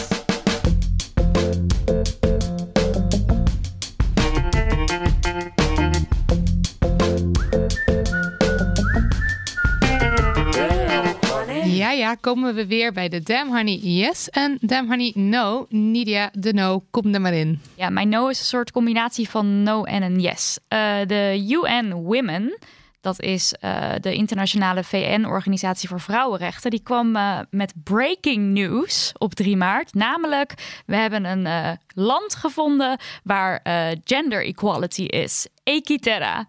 En uh, ze hebben dat ook uh, uh, in afbeeldingen vormgegeven. En dan uh, zie je dus een land waar je bijvoorbeeld de Unstereotype Avenue hebt en Violence Free Alley, Equal Pay Street. En daar zie je allemaal mensen prachtig met elkaar samenleven. Uh, je ziet diversiteit, je ziet nou ja, dus ook gelijkheid. Het is geweldig. Uh, maar wat hier nou eigenlijk de no aan is, is dat het land natuurlijk helemaal niet bestaat. Het is hartstikke uh, bedacht. Um, en uh, zij hebben dit uh, gedaan om ook weer even wat feiten onder de aandacht te brengen. Bijvoorbeeld op Unstereotype Avenue, dat hebben ze bedacht, um, omdat de rolpatronen nog steeds heel erg vastgeroest zijn. En de feiten die ze daarbij geven zijn dat meisjes uh, vanaf een jaar of zes al doorhebben of denken dat jongens uh, meer um, ja, bril- briljantie, of hoe zeg ik dat? Dat ze, dat ze beter zijn ja. in het... Uh, in het um, uh, Ja, dat meer talent hebben. Meer talent hebben ja. en dat ze slimmer zijn dan, uh, dan zij zelf, dan de meiden zelf. En bijvoorbeeld dat maar dertig procent van de wereldwijde onderzoekers vrouwen zijn. Dan heb je bijvoorbeeld Violence Free Alley. Daarbij hebben ze het feit dat wereldwijd zeventien komma acht procent van de vrouwen te maken heeft gehad met fysiek of seksueel geweld door een intimate partner in de afgelopen twaalf jaar, twaalf maanden. Dus iemand die dicht bij je staat, die dat dan bij je doet. En waar er dan uh, beschikbare data is bij die landen, daar blijkt dan ook nog eens dat minder dan veertig procent van die vrouwen hulp zoekt. Uh, en in tweeduizend zeventien werd meer dan de helft van de vrouwelijke slachtoffers die vermoord werden, namelijk achtenvijftig procent, vermoord ook door een intimate partner of iemand uit de familie. En dat gaat om honderdzevenendertig vrouwen per dag. Precies. En dan ook nog Equal Pay Street, dat is de laatste die ik even zou noemen als voorbeeld. Um, Wereldwijd, vrouwen worden nog altijd zestien tot tweeëntwintig procent minder betaald dan mannen. En vrouwen doen gemiddeld, ook weer wereldwijd gezien, drie keer meer onbetaald zorgwerk en uh, huishoudelijk werk. Wat op de lange termijn ook weer con- consequenties heeft voor hun economische veiligheid. En um, wat er dan eigenlijk de yes aan is, is dan dat, dat beeld wat zij gemaakt hebben. Wat dus, het ziet er heel leuk uit. Ik heb het ook al op Instagram gezet, dus daar kan je het even checken. En er staat dan bijvoorbeeld bij de Equal Pay Street, zie je twee vrouwen tegen elkaar zeggen: remember the pay gap? Lol, what a joke. En het is gewoon het, ja, het ideaalbeeld waar we naar streven. Maar dat het nog zo schrijnend is. Ik bedoel, ja. we weten het wel, maar dan zie je weer alle feiten op een rijtje. En dan denk je, come on. Het is wel, als je ernaar kijkt, het is een super duidelijk beeld. Het, ja. maakt ook, het spreekt zo tot de verbeelding dat je opeens in één klap... Het is niet meer zo abstract als je soms denkt. Uh, dus uh, ga vooral eventjes kijken naar, uh, naar dit artikel. Want het is echt ook heel erg leuk. Het is schijnend en leuk. Ja, het is ook bijvoorbeeld ja. een glasbak en dan staat er de, de glass ceiling. Dat is, ligt daar dan weer allemaal stukjes. Uh, zijn ze dat aan het opruimen? Ja. Marilotte, de yes. De yes, de yes is dat wij gisteren een Dolle Mina hebben ontmoet. Een original. Een original uh, eerste uurs uh, Dolle Mina, genaamd Dunja Verwij. We mochten komen praten um, bij uh, uh, Stax en Twan. Ja. Uh, op de radio, N P O één. En uh, dat was echt heel cool. En Dunja was ook uitgenodigd. Dus opeens zaten we uh, met haar aan tafel te praten over uh, alles abortus. En sowieso waar we voor vechten nog uh, uh, ja, in onze strijd uh, tegen ongelijkwaardigheid. Dus voor gelijkheid. En uh, ze had boeken meegenomen. En ze, ze was een beetje aan het bladeren en aan het vertellen. En ze stond op allemaal foto's. En uh, in de live show die we hebben opgenomen in de Tolhuistuin uh, op Internationale Vrouwendag hebben we het ook gehad over de vrouwenbeweging door de jaren heen. Dus we hadden al een beetje wel wat meer een beeld van wat de Dolle Mina's deden en waar ze voor stonden en waar ze voor streden. Uh, dat was bijvoorbeeld uh, eerlijke lonen en plasrecht op straat, uh, tegen, tegen seksueel grensoverschrijdend gedrag, dat alles. En dat is dan aan de ene kant voelden we, voelden we ons dan heel verbonden met. Aan de andere kant is het ook een soort van, ja, maar wat hebben we dan bereikt? Want, want Want we strijden nog steeds voor dezelfde dingen. En wat zij zei op de radio was, er is in het, in het wetboek, zeg maar qua regelgeving, hebben we wel allerlei dingen bereikt. Uh, op papier zijn we gelijkwaardig. Uh, dit is trouwens ook wel wat wij vaak naar ons toe gesmeten krijgen. Van je mag toch stemmen, je mag toch werken. Man en vrouw zijn voor de wet gelijk. Wat loop je nou te zeuren? Maar uh, in de praktijk is dat natuurlijk nog niet, nog niet zo. Um, Nou, ze ging een paar voorbeelden geven van acties waar ze dan aan mee had gedaan. Bijvoorbeeld dat ze condooms gingen uitdelen aan de secretaresses to be bij opleidingsinstituut Schroevers. Omdat dan uh, vrouwen, dus vooral de secretaresses, waren een beetje waren meer voor de heb dan dat. Zo werden het, ze toen nog gezien. Ja, ja. Dat, dat, en dus dan moet je condooms hebben om jezelf te beschermen. Dat was het idee achter die, achter die actie. Wat best wel sterk. Uh, en ze hebben ook, uh, ze had ook meegedaan met een actie waar ze dan uh, boksen, kinderboksen, uh, op, uh, op het Beursplein hadden gezet. Uh, als een soort om, omdat ze uh, kinderopvang eisten vanaf uh, kinderen voor, vanaf vier jaar, geloof ik. En dat, dat is dan dus wel gelukt. Ja, onderwijs voor vier jaar, maar daarvoor ook nog crashes inderdaad. Ja. Ja. En, uh, en uh, uh, op straat mannen nafluiten en ze de ervaring laten voelen van hoe het dan is als je dan weer eens uh, hey, schatje naar je hoofd krijgt en zo. Dus het, het, is, het sprak gewoon uh, ontzettend tot de verbeelding. En wij hadden gisteren zoiets van, nadat, na, nadat we haar ontmoet hadden en dat interview hadden gedaan, zoiets van, oh, we moeten ook de straat op, we, we, willen, we willen actie. Uh, dus eigenlijk, ja, dat is eigenlijk wat ik nu wil zeggen, is dat wij ook de straat op gaan. Dat is de Damn Yes, ja. ja. Nou, erg leuk. Ik zag die uh, tentoonstelling over de sixties in het Stedelijk Museum, uh, anderhalf jaar geleden. Onder andere ook Dolle Mina. Ach, wel, uh, ik vond het was ontzettend leuk, maar ook heel serieus. Ja. Dus dan kon je die combinatie maken van serieuze onderwerpen en toch op een hele leuke manier gebracht. Uh, uh, behaalde verworvenheden Uh, ze kunnen altijd teruggedraaid worden. Ja. Je moet altijd scherp blijven. Zo'n S G P uh, die tegen de regering aan hurkt. Uh, uh, ik bedoel, die voorlichting, voor, ook voor uh, die voorlichtingspotjes zijn niet voor niks uh, eruit gehaald uh, in Nederland. Onder druk van de ultra-conservatieve uh, religieuze partijen. En, uh, maar ik vond Dolle Mina uh, fantastisch. Is, uh, ja, is geweldig. Ja, we moeten de straat op, mensen. Ja, we moeten de straat op. Dus ja. stuur, stuur ons ook, als je zin hebt om mee met ons de straat op te gaan, stuur ons vooral een mailtje. We gaan eventjes kijken wat we, wat we, wat we gaan doen überhaupt en hoe we dat gaan vormgeven nog. Maar geef ons vooral uh, een seintje als je mee wilt doen, want uh, hoe meer mensen, hoe beter. Dit was aflevering achtendertig. Dankjewel Theodoor en dankjewel Kalja uh, voor jullie belangrijke werk en, en, en, deze, en deze heerlijke demonstraties die we hier hebben gehad. Het was heel fijn. Bedankt Daniel van de Poppen voor al je producer magic en wederom voor vannacht. Lucas de Gier voor de tunes die al anderhalf jaar mijn kop niet uit te rammen zijn. En Lisbeth Smit die allemaal grootste ideeën heeft voor onze website. Lieve luisteraars, bedankt voor het meedenken en voor het insturen van jullie verhalen. Stuur post naar info at damn honey punt n l. Wil je ons supporten? Laat een recensie achter op iTunes of bol punt com of weet ik het. Maar niets gaat boven mond-op-mond reclame. Dus open nu een raam en schreeuw je longen uit je lijf. Damn Honey, de podcast is geweldig. Oh my god, echt gênant als je nog niet luistert. Of doe dat gewoon even lekker niet. Ja, zelf weten. Je weet toch. Laat Latertjes. Doei. Dag. Nog even over die grootse en epische muziektheatervoorstelling. Het Achtste Leven voor Brilka is een marathonvoorstelling van vijf uur. Koop je tickets voor deze bijzondere theateravond via oostpol punt n l.